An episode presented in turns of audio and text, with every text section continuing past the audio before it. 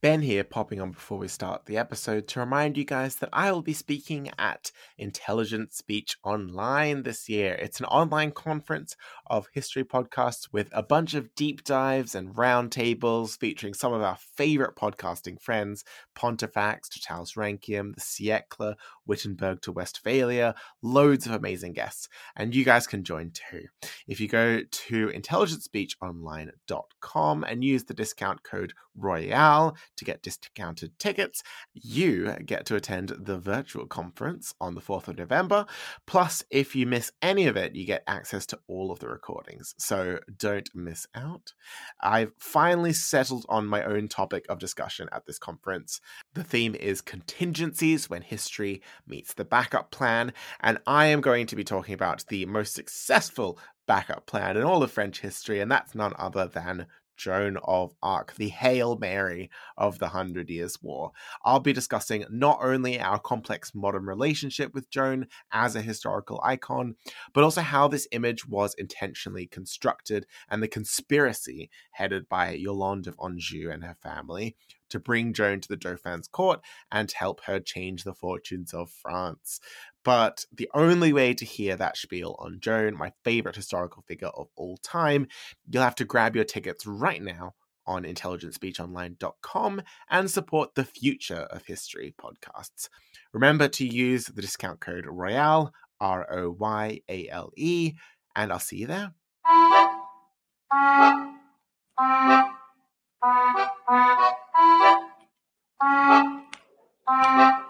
Regency of Madness!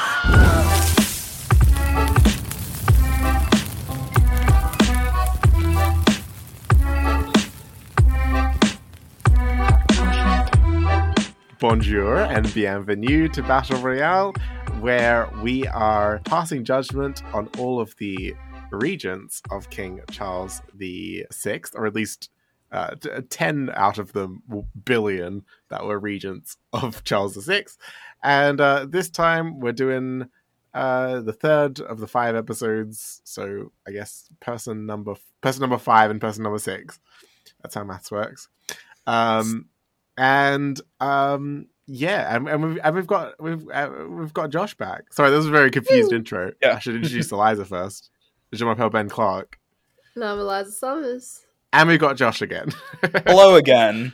Josh from Grand Dukes of the West. You're very you're most welcome. We you were saying just uh, before we started recording that you wanted to push back on some of the anti-Burgundian sentiment of last episode. Yeah, yeah. Uh, Veronica tends to be quite uh, anti-Burgundian, and don't get me wrong. I understand some of her animosity towards John the Fearless, but you know, Yeah, Philip the Bold, at least, right? You know, he yeah. mo- most much. of that an- animosity was directed towards Yeah. John the Fearless, who is the person that you will be talking about today. Lovely segue there. So we'll definitely Um, be getting into some of the, I guess, Burgundian counter propaganda. Yes. So Josh will be talking about Yeah. John the Fearless, uh, the second Valois Duke of Burgundy, and uh, murderer of Louis Duke of Orleans. Uh, just just to set us off on on, uh, on a biased foot already, um, and and uh, I will be talking about um, an equally felonious uh, gentleman uh, whose name is Bernard the Seventh, Count of Armagnac, who is on the the Orleans side of things, or the Armagnac side of things, and is eventually it eventually gets called because Bernard kind of takes over things. Similar to last episode, I'm going to be referring to Bernard by his title, Armagnac, just because I find it Mhm. easier to refer to people that way. But Josh, you didn't have to call John the Fearless Burgundy. I think just call him John the Fearless. Because... I- I'm probably going to do John the Fearless for the most part. Sometimes John. Uh, we don't have as many this episode, I don't think. Hmm. yeah, not as many Johns this episode, and also to prevent confusion with his father, who's Yeah, or or his son, who are both there's a lot of Dukes of Burgundies. Yeah. Yeah. Um, but yeah, we'll, we'll we'll we'll just dive straight into their lives from from from uh, where we left off. Um, unless Eliza, you want to give us a little recap of what we've covered so far. Oh God. God. it- putting on the putting on the spot here. I'm still um, waking up. I don't remember anything. I just the But- berry. For context for listeners, it is very early in the morning for Eliza. Well, it's not too early. It's just woke up like 15 minutes ago, so my brain's Yeah. still. Oh, we, we we forgot to give you your your Supreme Regent uh, line. Oh, well, I Um, don't remember. You'd never sent it to me because you put it in the little box. Um, who? Uh, oh, it was like who will be selected as the Supreme Regent. Regent Supreme and who will fall victim to the madness. I think that's what it was. Oh, that's Oh. good. just Do you want to say it? in from. Do you want to say it now? Okay, what was it again? Who will be selected as the Supreme Regent, and who will be who will fall victim to the madness? See, that was really bad. We should have sliced Well, in my previous one. This is the great thing about podcasts, Eliza, is you can say it over and over again as many times as you want, and I will cut out the times that you failed. or we could just leave you- all of this in, and it can just be a train wreck. Um, but I probably won't because we're five minutes into the recording and we need to get into the, the subject of the episode. Um, okay. Maybe okay, we so- will so- hit three Yeah, I didn't again. like that one. Just splice in the one from previous episodes that I like. Okay, so so where we left off last episode, basically, uh, we've covered up until sort of the 1410s, uh, which is the period where uh, the Duke of Orleans gets murdered. His his son, who's quite young, takes over. He wants revenge against John Yes. the Fearless, and a civil war has begun between the Burgundians and the Orleanists, also known as the Armagnacs, for reasons that we'll see in this episode. The the nice uncles, uh, John of Yes. Berry and uh. John of Bourbon, are, are dying, and the the Battle of Bad ones. Agincourt occurs as, as Henry V comes sweeping in. But we're going to rewind and we're going to go back to the beginning of our subjects' lives. And we're going to start with my own guy, uh, Bernard of Armagnac, uh, because he's born first. Because this is a new name, I'm going to do an etymology because got to slide with those etymologies. So Bernard in uh, uh, uh, so it's Bernard uh, or Bernard in French um, and English, or it's uh, Bern Bernat, I think, in uh, the local Gascon uh, dia- Mhm. dialect. And this name comes from the Germanic elements Bern, meaning bear, and hard, meaning uh, strong or sort of hardy. So he's a he's a hard bear. Is is Bernard? Hmm. Um, He is a hard bear. yeah. so um, he was born in 1360. He was the younger of two sons of John II of Mhm. Armagnac, uh, called the Hunchback, John the Hunchback, and uh, Joan of Perigord. Parents Mhm. called John and Joan. Surprising nobody. Um, so uh, Bernard was originally not the heir, but the spare. So his bro- his elder brother, uh, John III, was supposed to succeed their father as Count of Armagnac. Uh, Mm. Not not just Count of Armagnac, actually. Count of Armagnac, Fezensac, Rodez, and Charolais, and Viscount of. Lomagne and Auvillard. So basically, like a smattering of territories across the south of France. So this family are major power players in this local region. Um, Nice. Less so up in Paris. And uh, real quick though, that that does remind me that um, Bernard will not succeed as the Count of Charolais because Philip the Bold buys Charolais off of either John II or John III. I, I believe in the 1390s. Okay, excellent. um, So that does become a Burgundian territory. Hmm. so um, foreshadowing, um, but uh, but the you know still big players in the south of France. The, the Armagnacs were, were sort of considered more minor up north in Paris, but nonetheless, um, Bernard can trace his ancestry back to Saint Louis through his grandmother Hmm. Beatrice of Clermont, um, which tracing your ancestry back to Saint Louis has kind of become the new. It's become the new like tracing your ancestry back to Charlemagne. uh, All it really means is that you're pretty inbred because everyone likes to keep it in the family. So the Armagnacs historically had a warlike temperament. Their their Gascon soldiers had a terrifying military reputation. Historically, I mean, way back when they were part of English territory. Um, Mm. Being in the left of France, I suppose. But in more recent history, they'd, they'd fought some small local wars uh, with the Navarrese uh, just across the border, um, and also the rival Foix family. um, who have a great name, the Foix, Yeah, I do Um, like that name. F O I X. Uh, but Bernard, when he eventually became count, would bring their penchant for violence up north into French royal politics. So that's. And uh, speaking of a penchant for violence, uh, that brings us to my guy. John the Fearless uh, was born in 1371 to Philip the Bold, Duke of Burgundy, and his wife, Margaret of Flanders, who uh, we covered uh, two episodes back. Mm.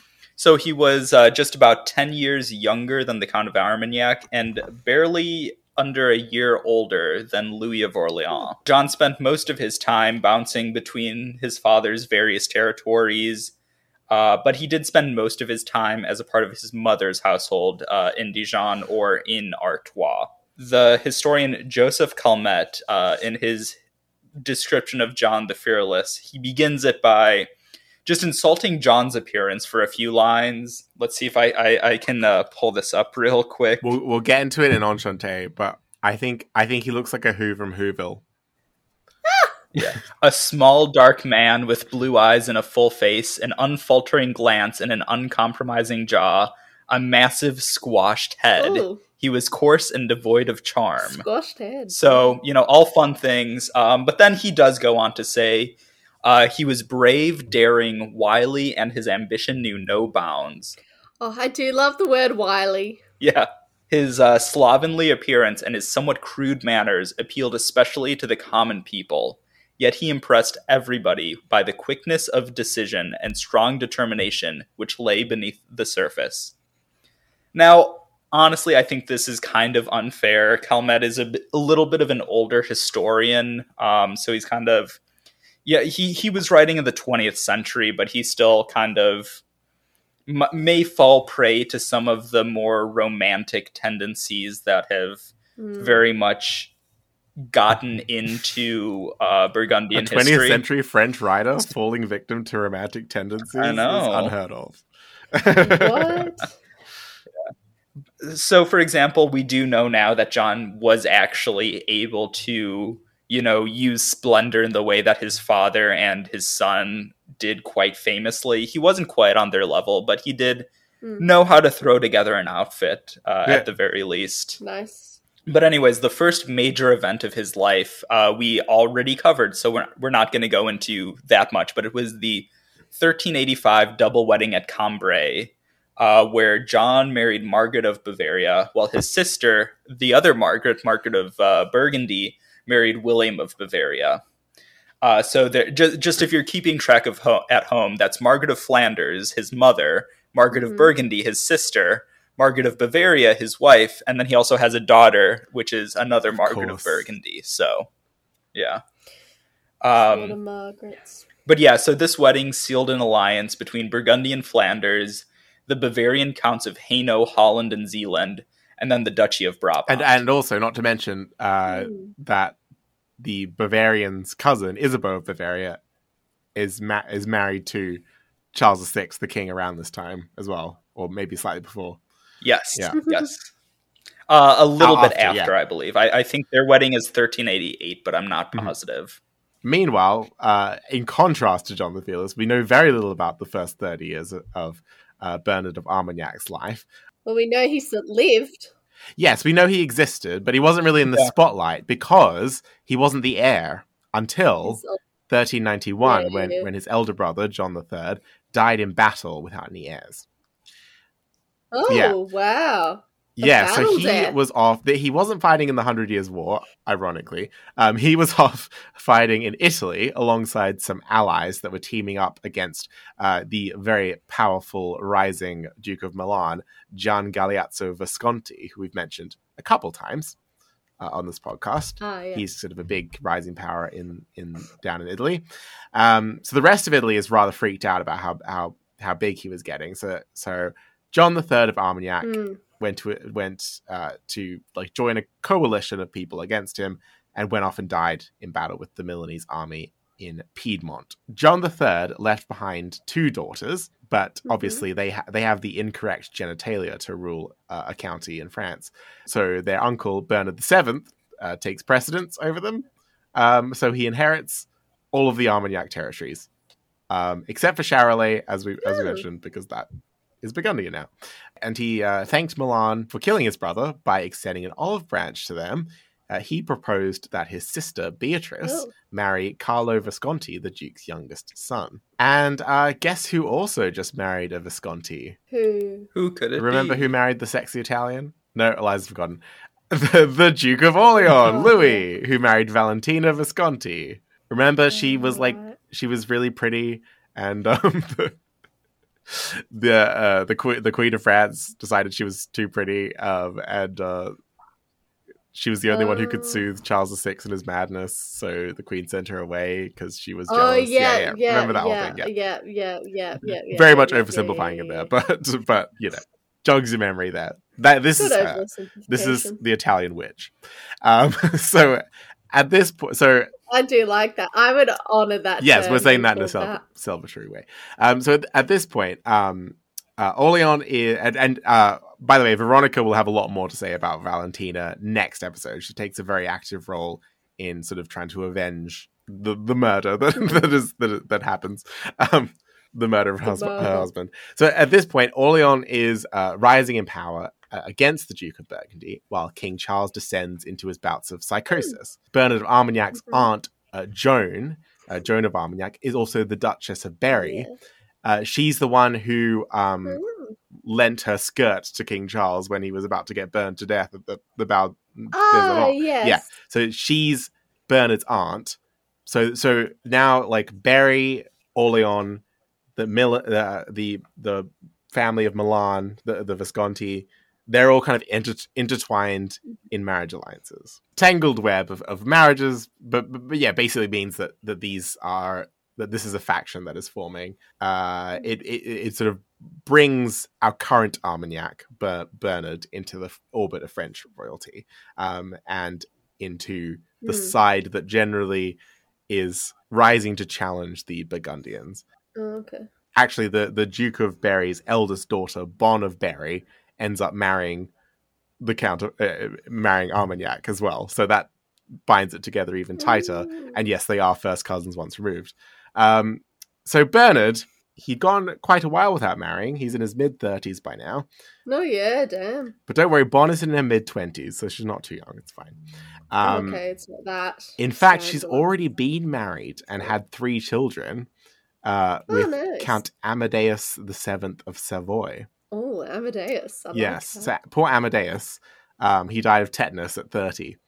Um, Oh, And Bonne had sort of tried and failed to become regent of Sa- Savoy for her son And uh, real quick, you know who became regent instead? Bonne of Bourbon. okay. Oh, uh, her and Philip the Bold. Oh, was Oh, of course, regent as of well course, Philip the Bold had to stick his hand in in Savoy. as Uh, well. because Amadeus the Eighth uh, marries one of his daughters. Of course. Yeah, so Amadeus Yeah. the eighth, the son of Amadeus the seventh of Bonne, is is is too little. Um, so there's a bit of a fight where uh, the two Bonds, basically the the mother-in-law Want it out. and the daughter-in-law, are trying to figure out who's, um, yeah, who's who's who's the top dog. Uh, s- They bonnet out. Okay, that's just the perfect term. yeah.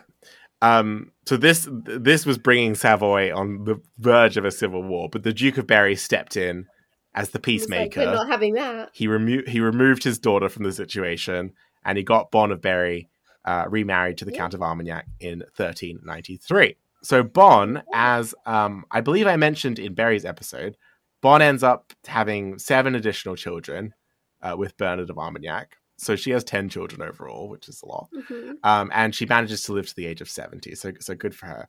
She'd sadly been cut off from her children Savoy, and her father Oh, John of Berry left her with very little money because he was in a lot of debt by the end of his life. Um, but I like to think she kind of lived a humble, peaceful life down in the Pyrenees, uh, far away from the action of the Hundred Years' War. So her husband, the Count of Armagnac's existence, meanwhile, will be anything but peaceful. Uh, but don't worry, the Armagnacs, they love a good war.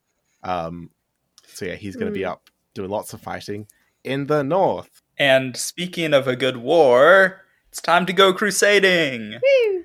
So this crusade is being called in response to the Ottoman Turkish uh, Turkic expansion into the Balkans. You know, uh, they kind of first go on a- a- enter the scene in the I, I believe it's twelve ninety nine, and just in the century since, they just exploded. They have not taken Constantinople yet, but they kind of Hmm. just scooted around it. um, uh, They're like, "Eh, have not at this the Byzantine Empire is being useless. Yeah. They've just basically become like a turtle in Constantinople. Yeah. So yeah, at this point, uh, the Ottomans control, I'd say, most of Western Anatolia and a large portion of the Balkans. In the late 1380s, uh, they fight, fight a big battle with the Serbs, uh, the Battle of Kosovo. Uh, they destroy the Serbs, um, and they kind of just keep expanding after that. So in the mid 1390s, the Ottomans and the Hungarians are kind of on each other's doorstep.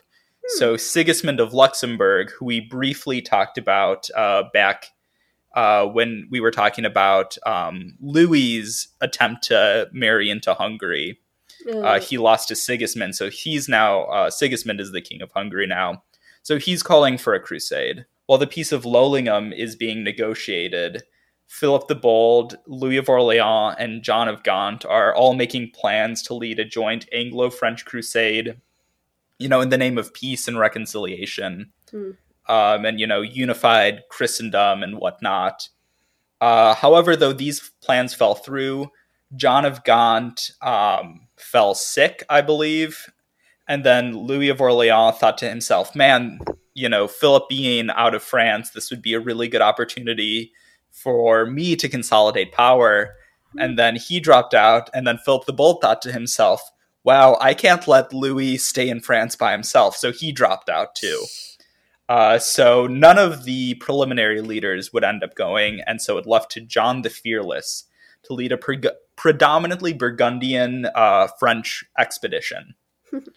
so um, the crusade began in Burgundy, of course, um, and then they traveled uh, through the Holy Roman Empire, and then uh, met up with Sigismund in Hungary, and then kind of traveled down the Danube a little bit more. Oh. In uh, 1396, the Franco Burgundian army and the Hungarian army venture forth into Bulgaria. They end up fighting the Ottomans by the town of Nicopolis, uh, modern day Nikopol, just south of the Danube. The battle began with, you know, the Ottomans lining, lining up nicely. The French knights charge into the fray. Uh, they are initially successful. They kind of break the first Ottoman line, but then as they're kind of just starting to catch their breath, they see basically Ottoman forces converging on them from three directions. So a successful flanking maneuver had cut them off from the Hungarians. They were surrounded and basically entirely destroyed. And while they're getting whooped by the Ottomans, another detachment of the Ottoman army is whooping the Hungarians.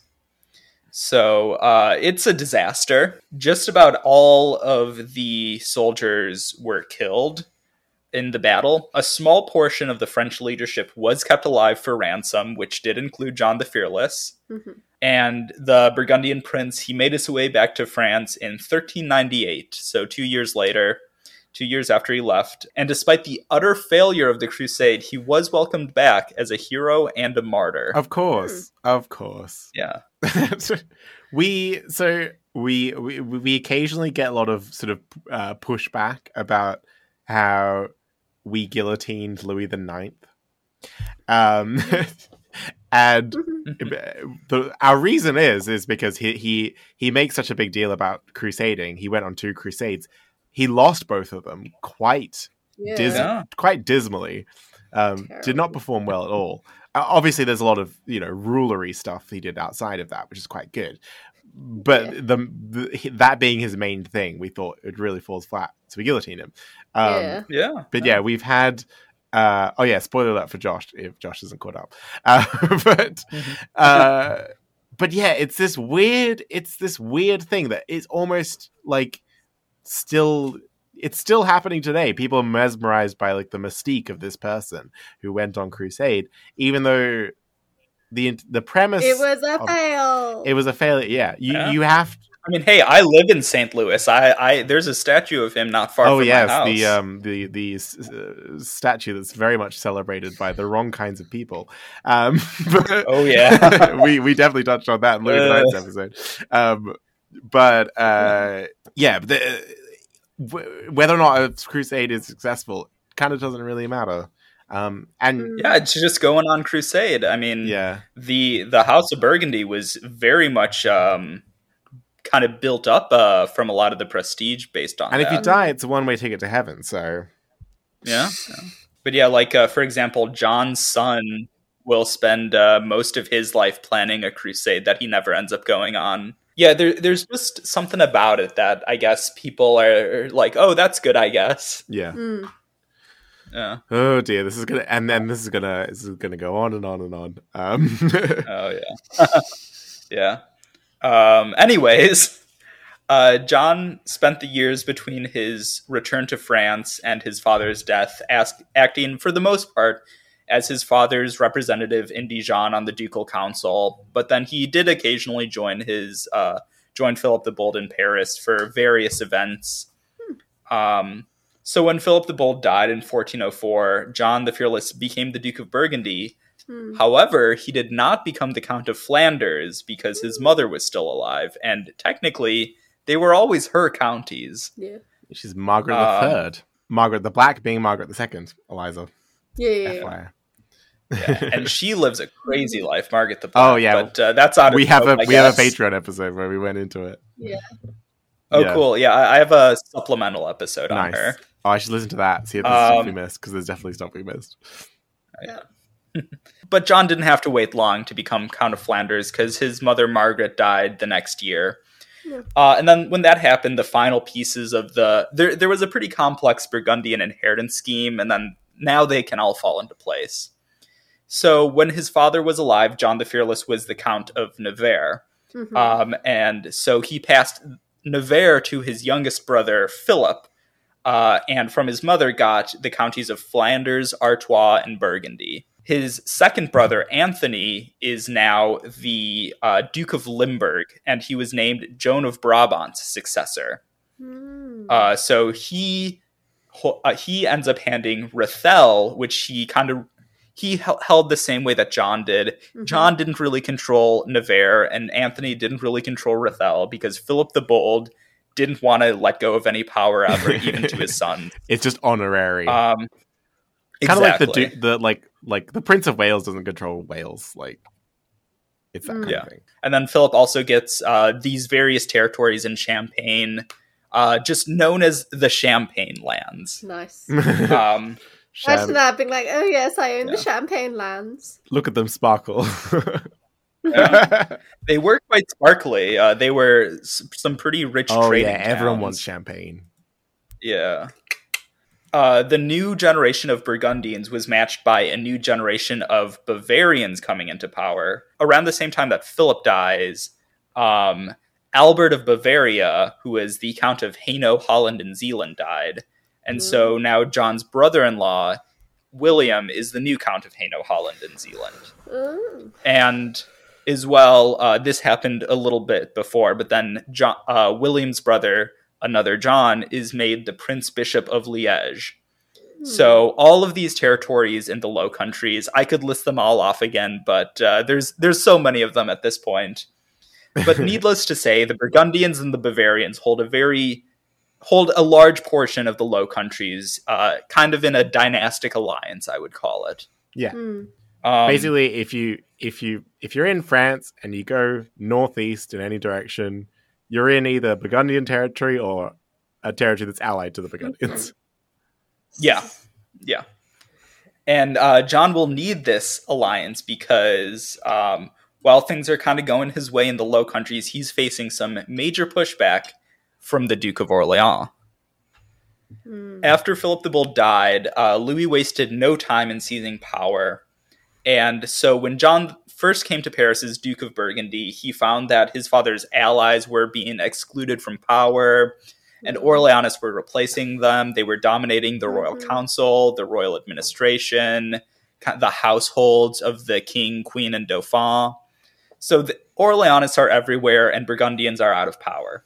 Hmm. yeah, Um, we, we we did kind of uh, rush over this period uh, last time you were on, Josh, but there was really like this Mhm. period, but between Philip the Bold dying and John the Fearless getting his shit together, where it it looks like Hmm. Orleans was just going to completely take over. The, sh- the shoe Oh, was completely yeah, on the yeah. other foot. But it wasn't all bad for the Burgundians because the reason that John is coming to Paris right now is to celebrate uh, another dual marriage, a double wedding Hmm. uh, between his daughter Margaret of Burgundy uh, to the Dauphin Louis of Guyenne. Hmm. and his son Philip, uh, who's the future Duke Philip the Good and the current Count of Charolais, uh, to the French Princess Michelle. Hmm. Um, but uh, you know, this trip to the capital, this is like all fun and happy. You know, enjoying some nice weddings. Uh, his next trip to the capital will not be quite as lighthearted. Hmm. um, you know, this is still the period before he's getting his shit together. So Orleans is appropriating more land, more money, and is working to exclude the Burgundians Mm. even more than he was before.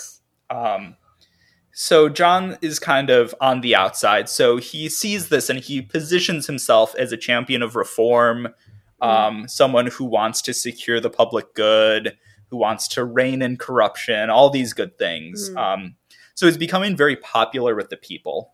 Mm. And so um, Louis actually goes a little bit too far here. He gets the king to name him the Duke of Normandy, which Hmm. a lot of people really did not want to happen because Mm. that's in the past it has basically either been held by the English kings or by the heir to the French crown. So someone who's not the heir being named uh, Duke of Normandy is kind of a big deal. Yeah. Um, Scandalous. so the king decides to summon uh, the nobles of France to to discuss reform. Uh, so reforming how gifts are made, gifts of Mm. land, gifts of money, how the administration functions. And the Duke of Burgundy sees this, and he's like, "Okay, now's my chance to really come on, come into Mm. the scene." Um, early on in his reign, he makes like this big fuss about um, refusing to support this tax that's been Yeah. proclaimed. And uh, the Duke of Berry writes to his mother, Margaret, saying, um, John is being very unprofessional right now. you can tell that he's new to his territories and doesn't know what he's doing. Complaining to his mother. Um, but, but yeah, he, exactly. He tells on him to his mother, but that's Like, kind of mi- John fair." of Berry misunderstood what Burgundy was doing. Because what he was doing was he was very consciously seeing how unpopular the Orleans were and Mm. setting himself up as the opposition. So now he comes to Paris with a small army. As you Um, do. Which, yeah, Just a small one. which admittedly sparks a bit of a crisis. Yeah. Um, so I'm actually I'm I'm, I'm actually my- going to uh, Paris in a week and a half, and I'm I'm thinking about taking my small army, but I'm not sure. you Yeah. should. I mean, you just like really should, 2,000 men. well. you know, just a few. See if there's room in the Airbnb. Oh yeah, rent out a barracks. Uh, See the Bastille. They haven't used the Bastille in a while. Surely it's free. oh, that's Yeah. a good point. I don't know what happened to it, but um. Oh. Well, we'll actually see something happen to it uh, later on this episode. Not to spoil anything, yes, we will. but uh, um, yeah. So he comes with a small army. Uh, in my opinion, he's kind of recreating what Philip the Bold did. He's trying to force a settlement on Orleans. However, Orleans and the Queen. I don't know if you can hear that. Winston is uh, scratching himself Yeah, I right can now. hear. I like it. Um, anyway, so uh, He doesn't love a dog. uh, Orleans the Queen decide to flee Paris for the nearby royal castle of Melun. And at Melun, they have a bunch of money that Orleans has basically been hoarding for years now from all of the taxes and whatnot. So they call for the Dauphin to join them there. So a bunch of men, led by Louis of Bavaria, the Queen's brother, go to grab the Dauphin and bring him to Melun. However, the other nobles of France were not notified of this. And so, from their point of view, the young prince, who right now was holding royal authority because his father was uh, mentally ill, he was in one of his episodes at the time. So, the person who's basically acting as the king has just been kidnapped. They don't know what happened to him. Yeah. Um, eventually, it kind of comes out that, like, oh, he's being brought to. Melun. At the time, it's quite concerning. Exactly. John the Fearless hears about this. Uh, he learns that the Dauphin's being brought to Melun. He's not quite to Paris yet, but once he hears, he Mm. like he he rushes uh, to intercept the Dauphin the next day as quickly as possible, and so he goes with a ca- company of cavalry and catches up with uh, the Dauphin and Louis of Bavaria about halfway between Paris and Melun. Hmm. Um, Louis of Bavaria is basically like, "What are you doing?" And John essentially goes, "What are you going to oppose me and my large group of soldiers right now?" Um, but you know, to make things a bit more, I guess, palatable to everyone, he he does ask the Dauphin what he wants to do, and apparently, Oh. you know, the Dauphin, who I believe is like eleven right now, um, is like crying. He doesn't know what's going on, and he's like, "I just want to go home."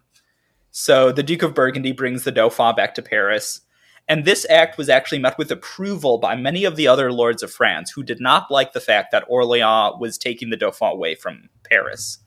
So Mm. he's met at the gate gates of Paris by Bourbon and Berry, um, Yeah. and a bunch of other important people. Once this happens, uh, Burgundy is set up in Paris, Orleans is set up in uh, Melun, and there's kind of a propaganda war going back and forth where they both accuse each other of kidnapping the Dauphin, and they're both also calling for more soldiers.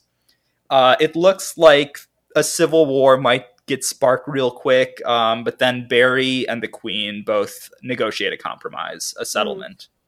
Nice.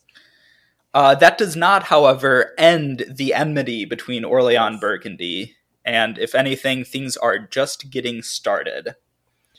Uh, so Orleans is doing basically everything he can to exclude Burgundy from power. So he's making alliances with a lot of the princes bordering Burgundian territories, uh, such as the Dukes of Lorraine, Bar, and Guelders. And you know, we kind of talked about Guelders a bit uh, last week, or I, I guess last time I recorded with y'all. Yeah.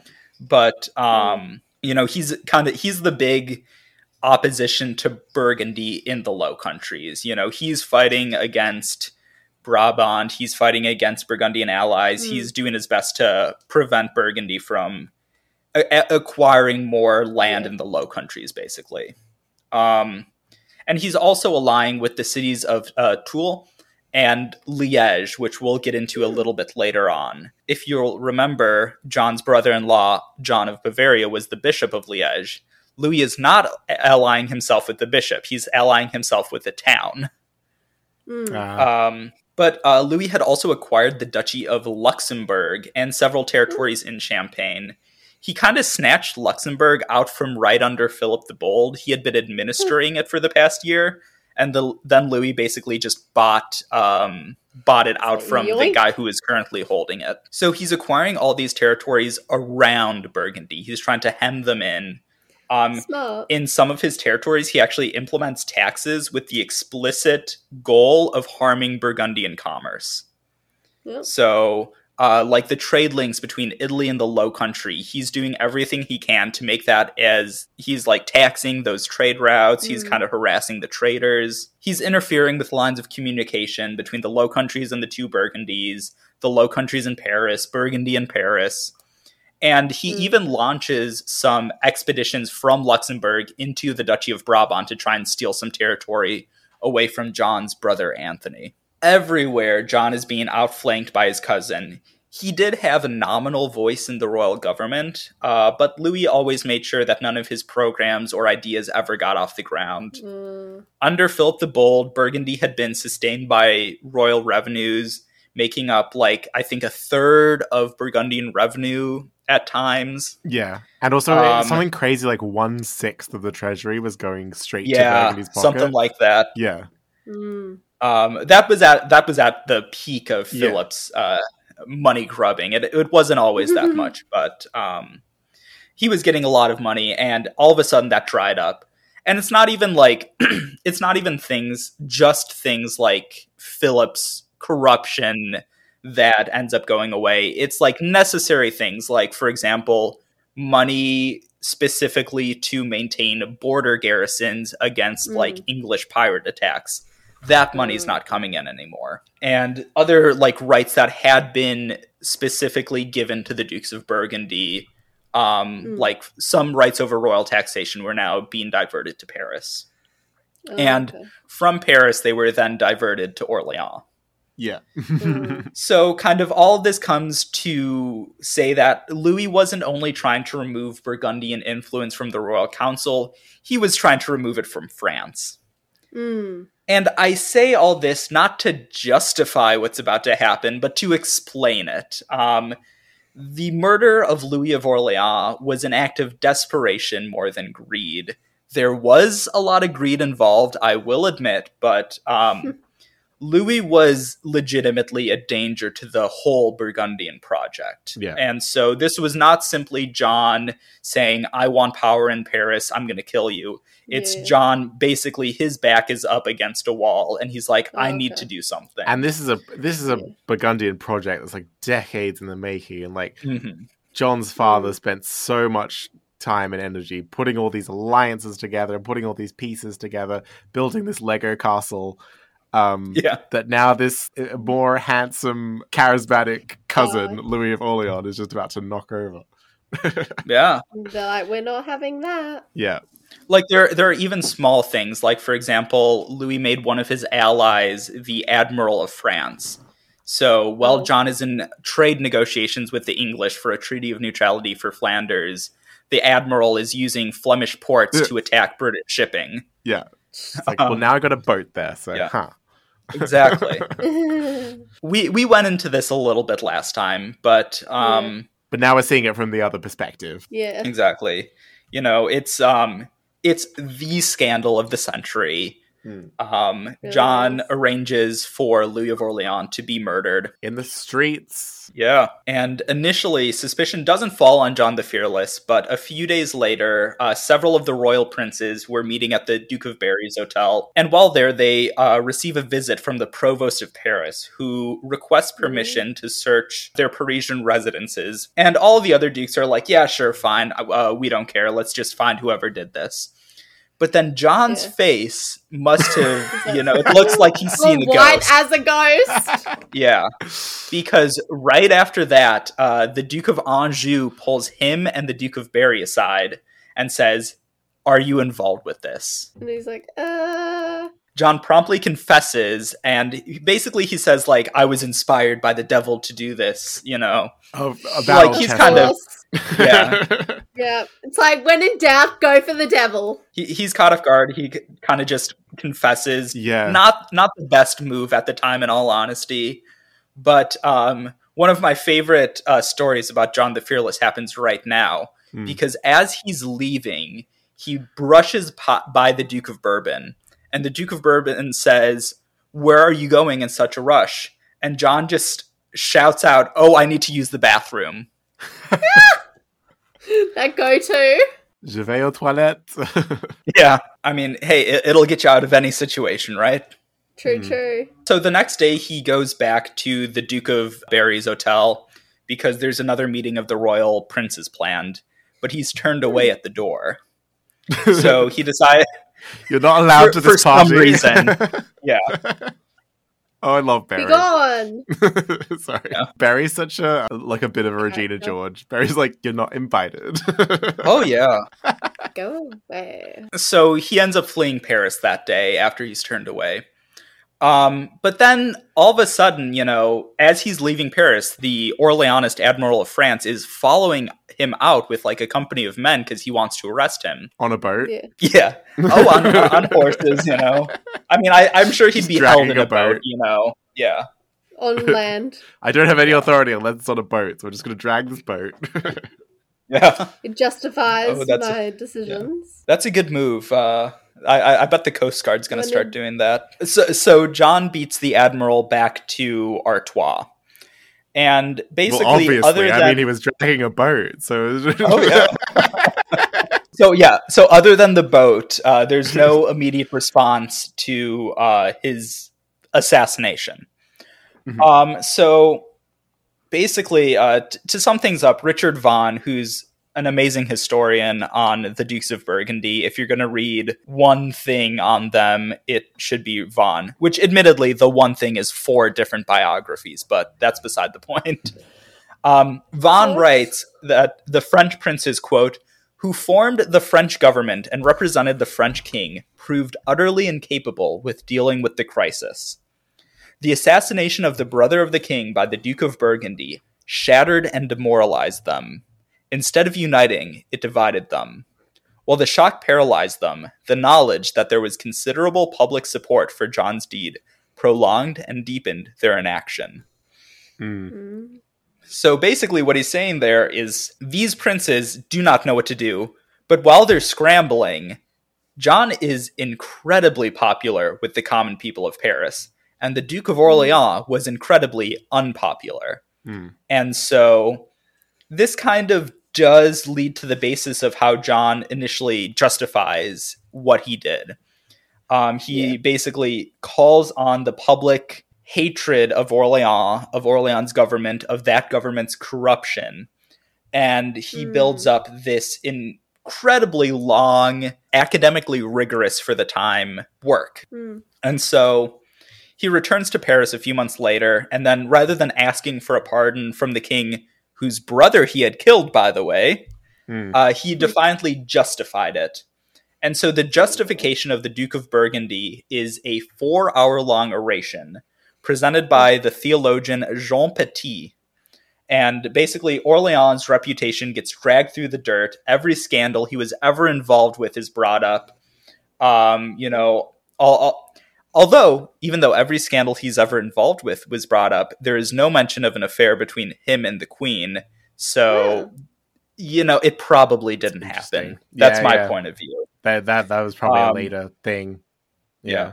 The first mention of an affair actually dates, I believe, to the 1420s. which uh, makes sense in light of what Mhm. will happen in the future. Um, Yeah, not to spoil anything, but re a certain king of England saying that a certain king of France is illegitimate, hmm, but we'll Yeah. get to another time. So the, the the big claim of the justification is that Louis of Orleans was a tyrant, and he was, you know, maybe he was trying to kill his brother and take his place. Maybe he was trying to rule as like a shadow king from the royal council. Um, Mm.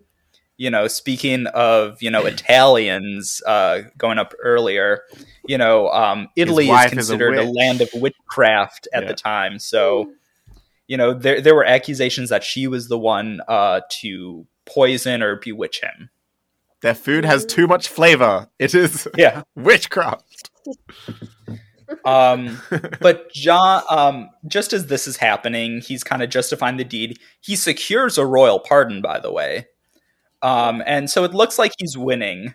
This Yeah. is always just so bananas to me how like they're able to like out of I guess necessity because the people are so for John, the royal family is just able to like to have this cognitive dissonance to not necessarily forgive but let him get away with kinslaying, which is like historically Yeah. has Yeah. been like the worst thing a person could do.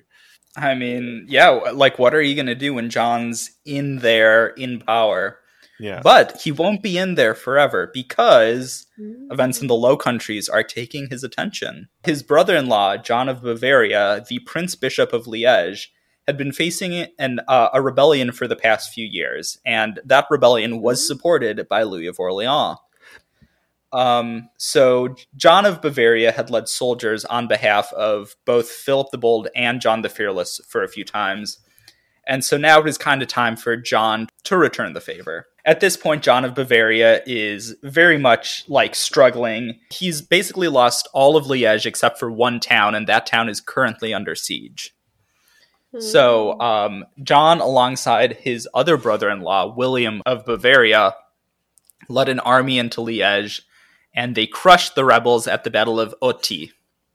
And it's either at the Battle of Othée or the Battle of Nicopolis that John earns his cognomen Sans or the Fearless. Mm. But with John out of Paris, uh, some half hearted measures to punish him were taken by his enemies. However, you know, they didn't really get much of a chance to really move against Mm. John because he returns triumphant with, with his massive army. I believe the number was around 20,000 men. Um, he's returning to Paris in force as a conquering hero, basically Mhm. and the opposition collapses. It's like a Julius Caesar move. Oh yeah. And then around this time, uh, most of the anti-Burgundians, including Queen Isabeau and the Dauphin, uh, fled to Tours while John takes control of the capital. Um, this situation kind of proves a little unstable. No one really likes the idea of the uh, royal family being away from Paris. Hmm. So there's there's a lot of pressure on John to reach a compromise. Meanwhile, there's also pressure on the anti-Burgundians to reach a compromise because you know what are they going to do? Just hide out in Tours forever? I mean, it's a nice place. Some of them will try. Yeah. Oh yeah. A reconciliation does get arranged at the Cathedral of Chartres. Um, and this is the first of many sham peaces to happen over the next few years. Mm. Um, in my show, I think every episode uh, from like the past like eight or so, I say like, and now a peace is arranged that doesn't really can we solve can we skim It's over basically- them? I find them exhausting. they happen over and over again. Oh dear. Yeah, so we, we don't get into any of uh, we, we don't have to get into them, but um, I, I, I'm going to read this quote from uh, Jonathan Sumption, who writes about this first peace, which can really be applied to any of them. Uh, he wrote about it that John, quote, had accepted no punishment for his crime. He had conceded nothing. John declared that his satisfaction was shared by everyone else in the cathedral, but he can hardly have believed that himself. This peace was a travesty. It had been imposed on the king's weak, divided, and frightened counselors, and they had in turn imposed it on the young princes of the House of Orleans. The Mm. discontent was audible in the cathedral. and you yeah, and you've got all all this happening while we've got you know in the corner we've got King Charles VI not knowing what's going on. We've got Mhm. Valentina just burning with rage, and we've got Oh, she's dead by now. oh yeah, she is dead by now. Yeah, I forgot. Oh, damn. Well, she she burns So, with yeah, rage I- uh, for about a Yeah. year after Louis Oh. dies, and then then she dies. Um, Yeah. Yeah. Like the yeah, it's the the 14-year-old Charles of Orleans and the 11-year-old Dauphin. Yeah, and uh, Charles of Orleans has has a few brothers as well who will also be involved. Um, but back to Armagnac. Yeah. What's he been doing?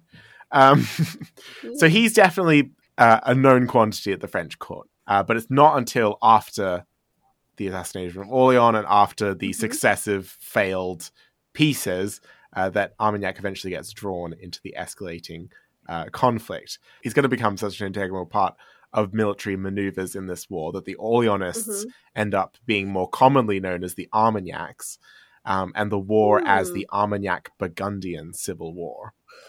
Um, oh.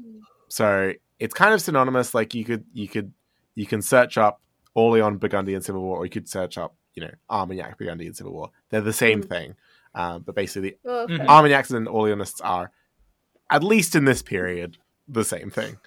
So part of the reason for this is because of Armagnac's formidable army, The Armagnac. the Armagnac, yeah, and and because he had a lot of wealth as well, whereas uh, the Orleanists are in a lot of debt because they've just been basically kneecapped by John the Fearless, um, Mm. and he thus had a lot of control. He became a major decision maker alongside Duke Charles of Orleans, uh, who is still a young teenager. He's still finding his feet as a ruler while he's having to Mm. deal with the fact that his dad got Always. murdered. um, uh, so he Mm. needs sort of extra guidance and, and strength. And Armagnac definitely steps in in a big way. He has like a big personality. Uh, he's this big, like tough guy, and um, he he compels Charles also um, to marry his daughter, uh, who his daughter is also called Bonne, as are all of the women on this side of the family. It- it- Close. Is the Margaret of the Orleanists. so Oh, this yeah. is little Bonne, Bonne of Armagnac. And yes, they are cousins several times over at this point. Um, are the Duke of Orleans No and, surprise. But who and Bonne isn't? Jr. Yeah.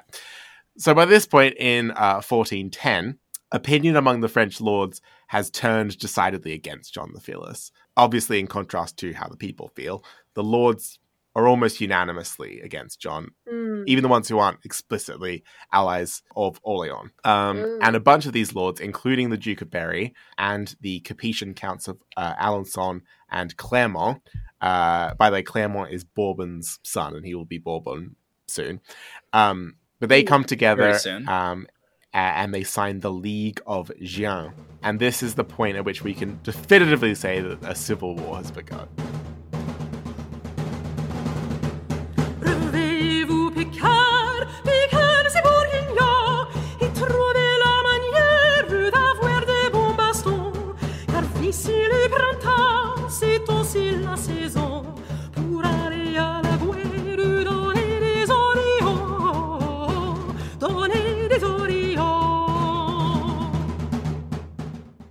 Dun dun Dun, dun. dun, dun. So it begins with uh, several campaigns being launched into Picardy, Champagne, and the Ile de France by the League of Gien. Uh, then John the Fearless responded with a few campaigns of his own. It kind of goes back and forth. There's a peace, the peace breaks down. There's another peace that breaks down. But the one thing I kind of want to talk about at this point in the Civil War is that the Duke of Burgundy gathers a Burgundian royal army and he Mhm. leads it to besiege the Duke of Berry at his capital at Bourges. And this is the part where the Duke of Berry is like, no, not my castle. Ah, yeah, yes. th- this is exactly that part. The Dauphin isn't super happy with this. You know, he doesn't want Yeah. this war to be going on. He's starting to grow up a bit more. Now he's like a young teenager as opposed to a full on child. So he manages to arrange a peace between Berry and Burgundy. Um, and as this peace is being sealed, the dukes meet in person and they're separated by like a wooden barrier. They're both in armor. You know, like the distrust between the two is like it, it, it, this is this barrier is like the physical embodiment of that. Mm. And as they part, the Duke of Berry turns to John the Fearless, and with tears in his eyes, he says, Fair nephew and godson, when your father, my dear brother, was living, there was no need for any barriers between us. Mm. To which the Duke of Burgundy only replied curtly, It is not my fault. Which, let's be real, it it, it was his fault. Um, oh, I love Berry. right I, like I, I in my early episodes when i was covering philip the bold he really kind of fell into the shadows but you know he he's a major player in the civil war yeah. I mean, he's the only uncle left at this point. oh yeah Mhm. and, and he he really has so much personality that comes down uh through like what survives he does, yeah. Mm. but uh it's not enough uh to keep him in power at this point because 1411 and 1412 john the fearless is at the height of his power Mm. But, you know, going into 1413, the Dauphin, like I said, he's now a teenager rather than a child. He's beginning to pull away from his overbearing and power hungry father in law. Mm. Oh my god, I forgot. I forgot he'd married Margaret. Yeah, yeah. They're so twisted up. Oh, yeah. John basically attempts to use um, a meeting of the Estates General and his popularity with the people to reinforce his grasp on power. The Estates get called in 1413 and they're meeting mostly to talk about like financial reform, raising taxes, cutting costs, that stuff. However, around this time, things start to get out of hand on the streets of Paris. A revolt known as the Cabochien breaks out. Hmm. This is named for one of its leaders, uh, Simon Caboche, who Mhm. was a f- uh, he he was a flayer, which is kind of a trade related to the Hmm. butchers, and the butchers were Hmm. basically this big, powerful guild that lined up behind John the Fearless. Yeah. and you know they've got sharp implements. And they're prepared Yeah, to they are they're- they're- strong men used to using knives, Yeah. Flair sounds scary. This guy sounds Mm. right? scary. Uh, the, the French, I believe, is like écorcheur or something like Mm. that, which you know. it- It's imposing in its own way, but you know, flair. Mm. Uh, you could also say Skinner, which is, I would say, just as imposing. Skinner. Yeah. So uh, this revolt, in many ways, kind of looks like a precursor to the French Revolution. And at one point, Ooh. Parisians attempt to storm the Bastille. yes. Um, So I, I wrote in the I But- wrote in the comments of these notes. We're certainly learning on this podcast that the revolutionary attitude of Parisians goes back far further than the revolution. Mhm. it, it it sure does because, um, you know, we can like there are so many ways we can connect this to the French Revolution. Um, I do it a lot in my episode on the revolt, but we also shouldn't ignore the fact that this fits very neatly in with you know Parisian revolts at the time. So you have like Etienne Marcel Oh, yeah. and uh, Charles the Bad when they use the Estates General to stir up some uh, chaos. And then you have like the Maillotin and Harelle revolts. Uh, you have basically everything going on in Flanders um, over the past over the 1300s. So like i- there's a lot of similarities to the French Revolution, and it's fun to say, oh, they stormed the Bastille. Oh, there was a reign of Mm. terror. Oh, there was a Mm. counter revolution. By the time we get to the actual revolution, we're going to be like, well, this is just old hat now. exactly yeah yeah the, the stuff is built on a base it, it's part of a historical tradition Mm. but yeah uh, during this revolt though the dauphin he sees some of john the fearless's household knights intermingled with the crowd at one point when they like storm his palace um, so he accused the Duke of Burgundy of using the mob to control him, which I would argue is partially That true. seems entirely Um, true. That's what he's been doing this entire time Well- to everyone. so it, it starts out as true, but he kind of loses control. of course, it's a mob. Um, because yeah, exactly. After like the first month or so of the revolution, the Duke of Berry, ba- the Duke of Burgundy, basically loses all control of what's going on, and he's more or less at the he's the victim of circumstances as much as the Dauphin is. Actually, I'm no, he's not, but um, he is.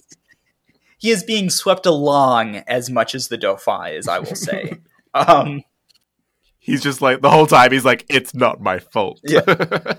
yeah, exactly. He's It's telling not. himself that over and over again. not my fault. but you know yeah it, it- it's not true but like you know he's not in control anymore He's like, if I say least. it enough times, it means that it's true. But Eliza, Satan made him do it. So yeah exactly he was inspired by the Yeah. devil john the fearless is a man who will never back down and will never admit any wrongdoing if you haven't already picked up on that Yeah.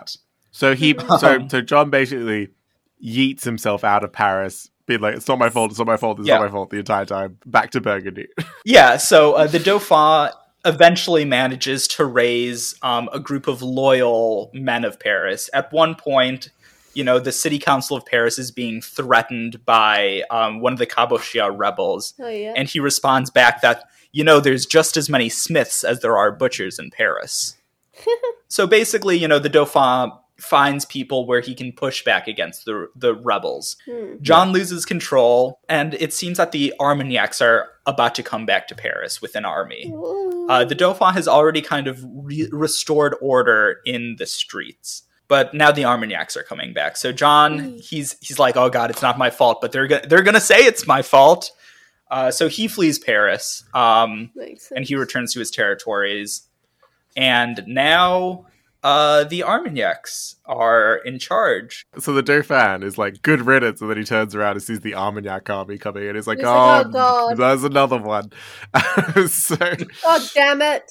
Just let me rule in peace. yeah, and yeah, the poor, the poor little Dauphin, um, he he kind of gets uh. Bullied. Arm- Armagnac has this thing where he just kind of he he did this with Orleans and now he's doing it with the Dauphin where he just kind of comes in with this big strong man energy and he just kind of bowls over the, the, Manly man. the the the young the young wee boy. Um, so the so the Armagnacs were now the ones using royal resources to their benefit. They've got the treasury now, um, and they launched a campaign into John's Oh, so territory. everyone has the bloody Yep. territory, the treasury. I mean, but the royal family. Yeah, pretty much. So yeah, he yeah launches uh, an, an attack into Burgundian territory. The shoes on the other Shoes foot. on the other foot. And uh, despite the use of royal resources, this was still a pr- uh, sort of a partisan expedi- uh, ex- expedition as the army marched under the four lions of Armagnac rather than the fleur de lis of France. Um, so yeah, they their Yeah. bread is being buttered very much on the other side. It's a very buttery piece of bread. Um, so However, though, like at Bourges, uh, the Dauphin doesn't really want this civil war to be happening. He wants Yeah. Both sides to make peace and to start listening to him. So he arranges another compromise uh, outside the city of Arras, which is being, you know, put under siege by the Armagnacs. And so, although John is still being excluded from power, his lands are no longer a threat. Hmm. And then, uh, upon returning to Paris, the Dauphin finally manages to dislodge the Armagnacs from power. And for the rest of his life, he does hold on to power in France. The Armagnacs, they're out of power, but they're still present in Paris Yeah. and they have a share of the government. Yeah, yeah, Uh, however, John the Fearless, you know, they're still out of power. They are on the outside yeah. looking in. Hey, that's what I called my episode on the this period. um, but uh, yes, th- they they are not in power. And notably, the Dauphin sends Margaret of Burgundy away and ostentatiously takes up a lover. Ooh. Ooh. Uh, so when John and the Dauphin are working on their peace uh, to kind of finalize the initial peace made at Arras, one of John's requests is that he take back his daughter. Oh. Take back your cousin wife. Yeah. so yeah, the Dauphin, yeah, has control of Paris uh, for the rest of his life. Although, as we will soon learn, the rest of his life is not very long. Um, but uh, yeah, there's a, once again a, a brief attempt to reconcile in 1415, um, and this is in the face of shock and horror, an invasion of France by the English. Oh, But this time, it's the big one. It's the Henry V one, the Agincourt one it's going to go very well for France. so it's finally time for us to talk about the Agincourt campaign, or at least the lead up to the Battle of Agincourt itself. We'll get further into the battle and the rest of this war in our two remaining Regency of Madness episodes, as it extends beyond the deaths of John the Fearless and Bernard of Armagnac. Um, and these two aren't actually present at the Battle of Agincourt itself. So, so we we'll get into Battle of Agincourt in our next two episodes, but not now. Um, Okay. so Henry V, he invades Normandy, uh, but rather than doing a chevauchee and trying to cut through to Paris, he takes a different approach by sort of systematically conquering and installing new leadership in the cities and castles that he takes. So he's really Mm. he's doing a military occupation rather than just like a slash and burn sort of thing. Mm.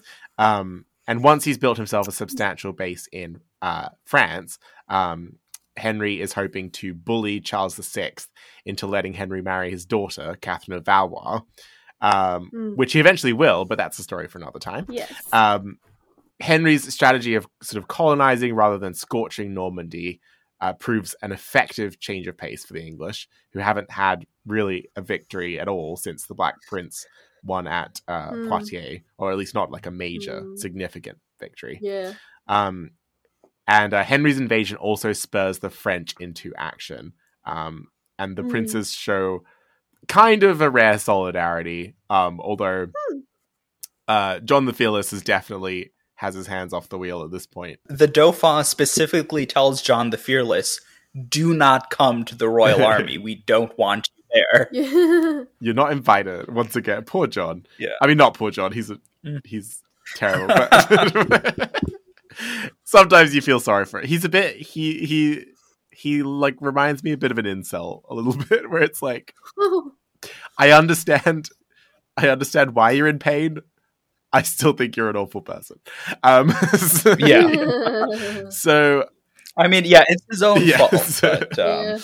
so yeah, the, the the French unify with many asterisks uh, against uh, Henry, um, and uh, they come at him with a with a very large French army, and Henry starts sort of retreating northeast towards Calais, um, with the hope of getting reinforcements over the sea from England.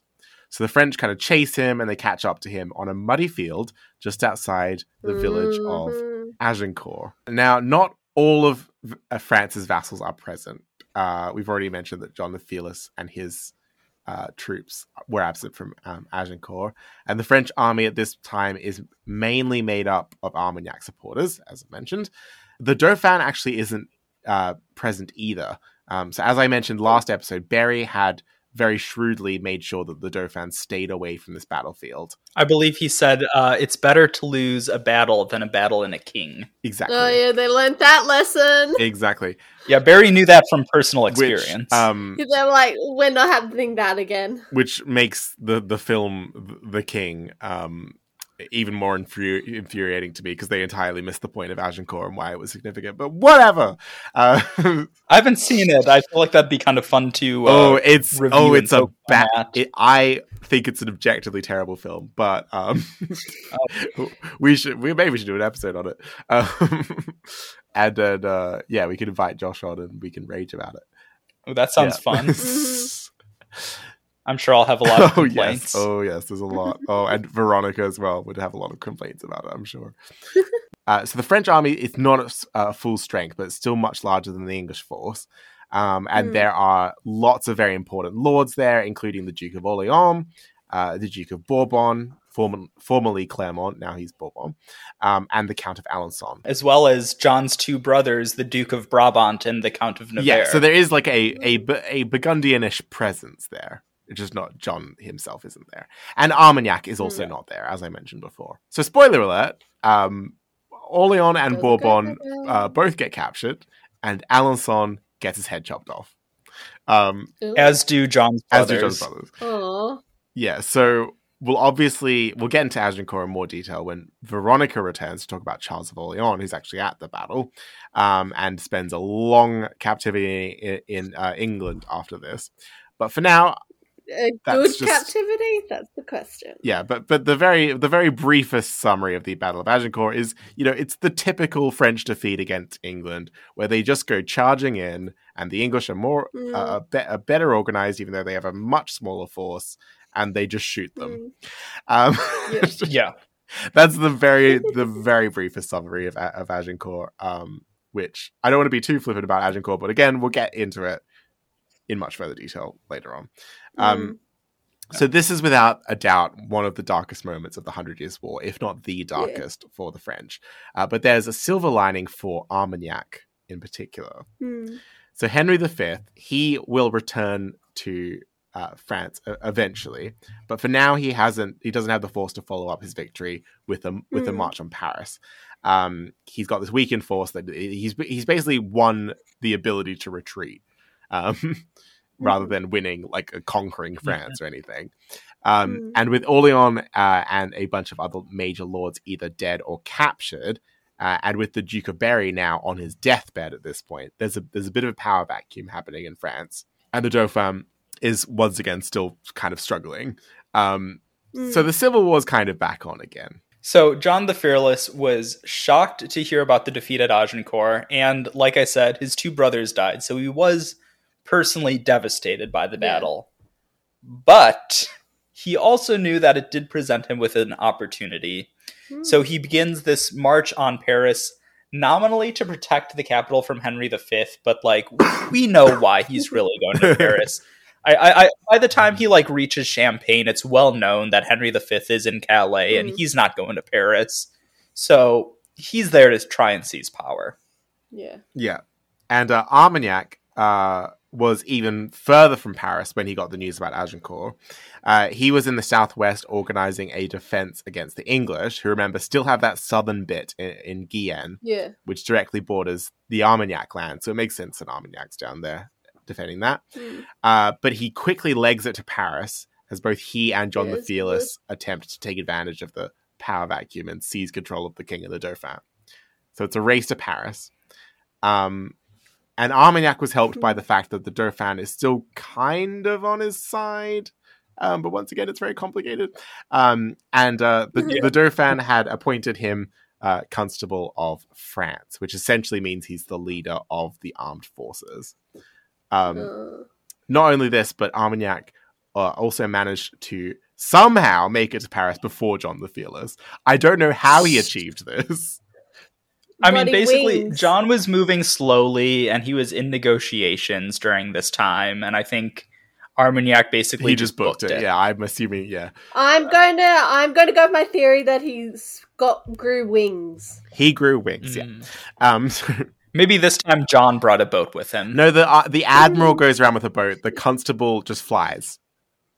That's Yeah. the that's his. Um, And John just walks. he gets given like a seal of office, which then does he does like a magical girl transformation using it, and then yes, and then, he comes like anime. Yes. and then he flies to the capital. yes. So that's what happens, and Well, technically, you know the the constable does come with uh, a sword, doesn't? He? I bet he does like the She-Ra thing, or Yes. the He-Man Yeah. thing. Yeah, he the he um he flies. Yeah, so Armagnac makes it there first, and uh, John is once again on the outside looking in, and the Burgundians are forced to withdraw from the from the walls of Paris. I'm just imagining like John getting there and like stomping his foot and going, "God damn it!" Yeah, not again. so now, even though the, the Dauphin had in the end kind of chosen the Armagnac side for now, sort of, um, he still had some some love left in his heart for his cousin John the Fearless, and his main goal was to reconcile the two factions. But guess what happened? He dies. He dies. dies. he dies, He and this goal goes completely out the window. He dies of dysentery Aw. on the 18th, 18th of, course. December, 1415. So a few months How after. old was he? Or I think actually uh, just a month after. I think like Gordon. Yeah. 19. Yeah, he was. He's Aw. still a teenager. Yeah, yeah, yeah. Oh, he's my Yeah. brother's age. Um, so now the Count of Armagnac used his military supremacy in Paris to exploit the power vacuum, which is now a, an even bigger power vacuum. And he seized control of the king, the new Dauphin, the second son, uh, John, Duke of Touraine, and the royal government. Oh, actually, uh, D- John of Touraine is currently in Hainaut. Ah, yes, of course. He's not in Paris. Yeah. So John, yeah, he's he's off, but basically, Armagnac's in charge of the government. Um, yeah. So the new Dauph- the new Dauphin, uh, John uh, Duke of Mhm. uh, Touraine, he he's not very relevant because he he only lasts a year and a half. Some say he gets Oh. poisoned. Yeah. but basically. We don't have to worry too much about him because he dies very quickly. Um, and he's replaced by the youngest and final Dauphin, uh, the future Charles VII of France, uh, who Uh. is decidedly Armagnac. He's definitely Armagnac through and through. Yeah. Um, Big change from the previous two Dauphins. Yeah, yes, the previous two are mostly very neutral. iffy, back and forth. Oh, we want to make peace, blah blah blah. Charles VII is like these He's like, Burgundians. nah. I hate their guts. Um, so in so in this period, we'll see the Armagnac cause and the Dauphin's cause become sort of synonymous. Um, the Armagnacs become kind of like the militant arm of the Dauphinist cause, as it as it ends up being called. Um, although it'll it'll get a bit more complicated when there's another arm that advocates for reconciliation with Burgundy, which is uh, headed by the Dauphin's future mother-in-law Yolande of Aragon. Subject of next next episode, and uh, uh, spoiler alert, she'll end up being a lot more successful than um, previous attempts of reconciliation. But we'll get to that. so, as the constable, uh, Armagnac wasn't just focused on France's internal disputes, though. He realized that he had to uh, put the feud with Burgundy on hold to dislodge Henry V from Normandy. Because Henry V, Yeah, let me remind you at this point, is doing the systematic, you know, Sweden. occupation conquest of, of Normandy. They want to reintegrate it into like a core English territory. So in 1416, Armagnac marched north with 3,000 men. He left his remaining 2,000 behind in Paris. And he picked Mhm. up uh, loyal Norman reinforcements on the way towards Harfleur on the north coast Mhm. which is like the main English port. So near Valmont, he he met the Earl of Dorset, uh, the Mhm. um, uh, English general, in a bloody skirmish when the French uh, troops once again outnumbered the English.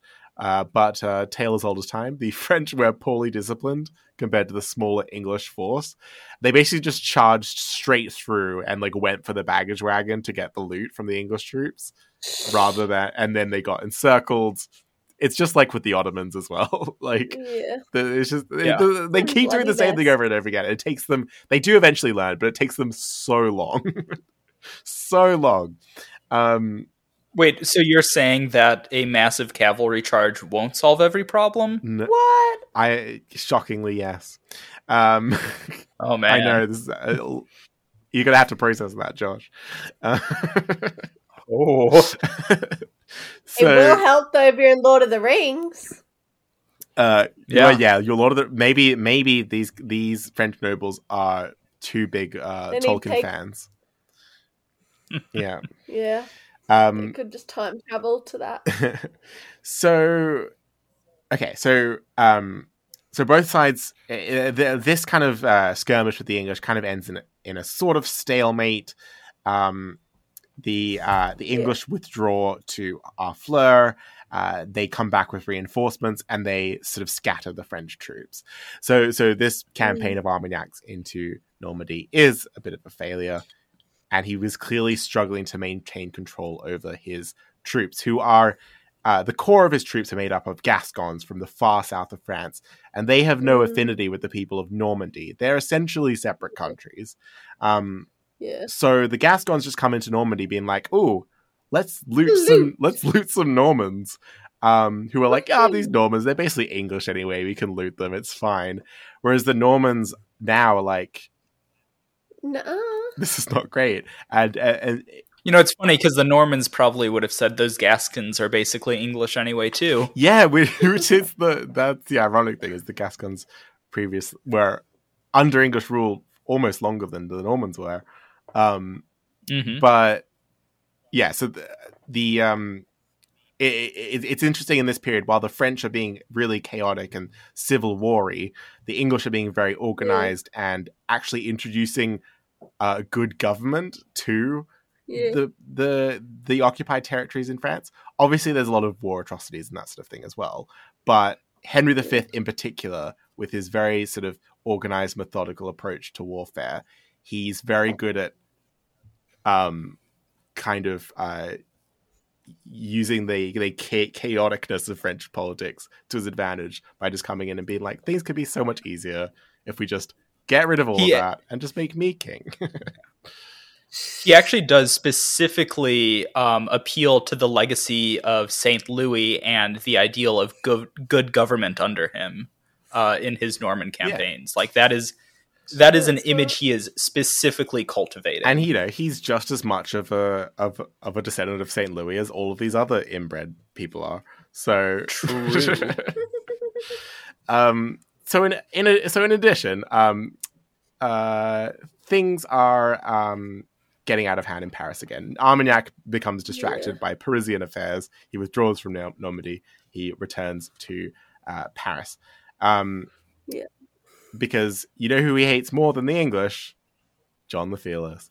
Um, Mm. John the Fearless. so the Armagnac cause in general was very unpopular with the people of Paris, as had the Orleans cause way back when.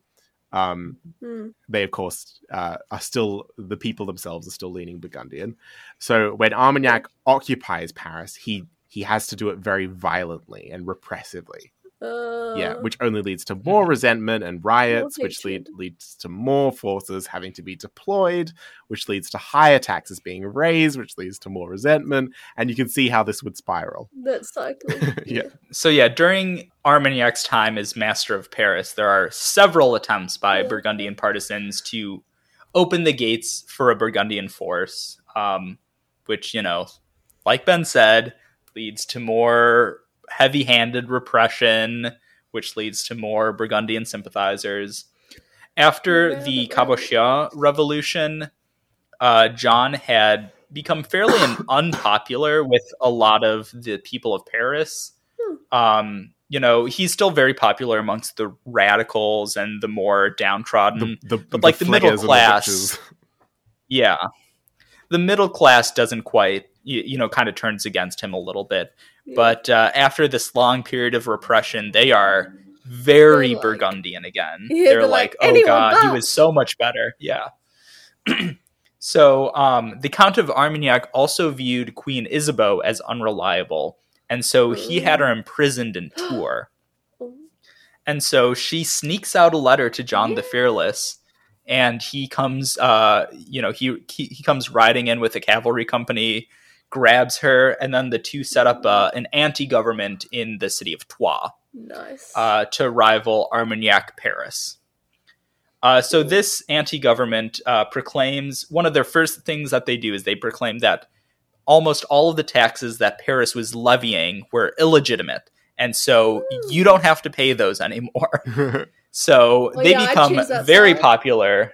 Yeah, they become very popular very quickly uh, because we haven't really got gotten into that this much, but over the past like decade or two, uh, the people of France had been paying like way more taxes than like the generation before them had. Hmm. So they're kind of being crushed by high taxes right now. and it's not going to better schools. yeah. Uh, For the most part, it's going to a civil war that a certain John sparked. Mhm. Hee hee. But yeah, so by saying you don't have to pay your taxes anymore, John the Fearless gets an easy way for many people in France to recognize the queen and then by extension him as the true regent of France as opposed to Armagnac. Mhm. And so Armagnac starts to really struggle to actually get the taxes that he's extorting for the people of Paris because Mhm. he's being recognized as their ruler. Um, this shadow, uh, not shadow government. Well, I guess Yeah. shadow government in in Troyes They're is like, we don't have to recognize you. Yeah. yeah. But Armagnac he keeps doubling down to the extent that Paris started looking like a police state with uh, Gascon Ooh. army regiments constantly patrolling areas of the city uh, known to host pro Burgundian populations. Winston. I don't know if you can hear that. Winston's getting uh, restless. yeah. Uh, Um, yeah. So a- anyway, I need to see photos of Winston actually. Um, after this. Oh, I, I will happily send some. Oh, is it? He's your he's your. Discord photo. Yeah. Oh yeah. yes, yes. I need more photos though. Um, will do. So finally, on the 29th of May, 1418, one of those attempts by Burgundian partisans to open the gates for a Burgundian force, which we brought up earlier, succeeded. Um, a company of Burgundian soldiers was joined by a pro Burgundian mob, and many of the leaders of the Armagnac government were arrested. There. However, uh, the Breton knight uh, du Chastel managed to Mhm. spirit the Dauphin away from Ooh. Paris. And so, while uh, the Burgundians were ma- able to take uh, Paris, the Armagnacs remained control of the crown prince. Oh. A few days after this, uh, Du Chastel returned with an Armagnac army to try and retake Paris. And this attempt failed, but it did cause a stir of paranoia. Another mob now formed, and it came for the Armagnac prisoners and massacred them. Uh, they then began combing through the streets of Paris looking for Armagnacs, which had not yet been imprisoned. And while the initial Burgundian seizure of Paris was fairly bloodless, I believe like two or three people were reported to have been killed in that first like Yeah. seizure of Paris. This This riot's what? death toll was far higher. Yeah. And guess who's one of the Armagnac prisoners who gets massacred? Who? Armagnac. Damn. Yeah, the Count of Armagnac himself, uh, after about two weeks in prison, was murdered by the mob on the 12th of June, 1418, um, at the age of 59. So that's him dead. He's reported to have been buried somewhere in Paris. I couldn't find where, but I think it's a bit rough that he was buried in Paris, the city that killed him. Um, so that is the end of my guy. Murdered, uh, murdered by John the Fearless once again, albeit more indirectly this time. Uh, Yeah. But John, John will get his comeuppance uh, very soon, I'm sure. Which we will get to in just a little Mhm. bit. After these sponsors, no. Stick Uh, around and find out. So John the Fearless enters Paris about a month and a half after the death of the Count of Armagnac. Do you think John waited a couple weeks just because he was like, I want it to I be don't wanna be absolutely clear that I wasn't involved this time? This one is not my fault. no, this one's definitely not my fault. Yeah.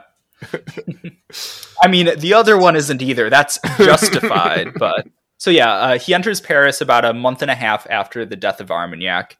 And despite finally regaining Paris, uh, the Dauphin is now surrounded by anti Burgundians who are as rabidly anti Burgundian as they had ever been.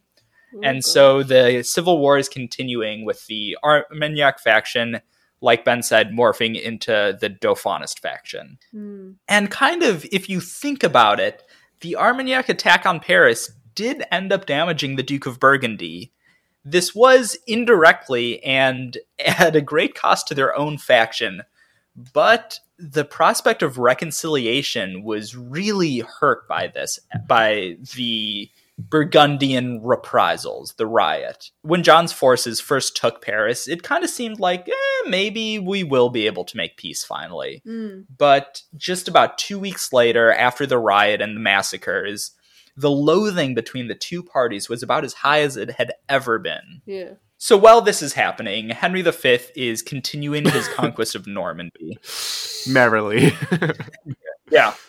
He's having a grand old time. like, yay, chaos! I can take advantage of this. as his conquest becomes more and more successful, and as he's basically bowling down both Burgundian and Dauphinist attempts to like aid Normandy, you know, there's more pressure coming on both the Dauphin and the Duke of Burgundy to make Mm. peace.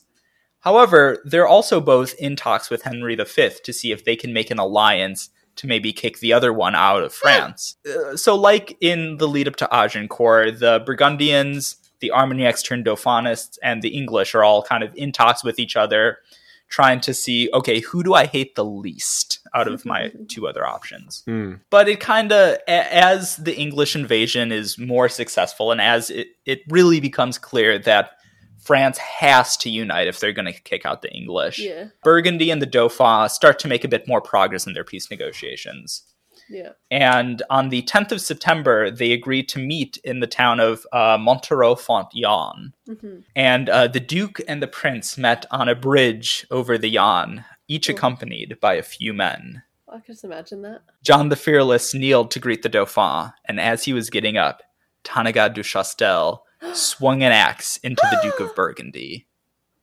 A brief skirmish broke out, where one of the Dauphin's men, an old Orleanist, proclaimed, You cut off my master's hand, I'll cut off yours. Soon, the Duke of Burgundy and his retinue lay dead. oh my gosh.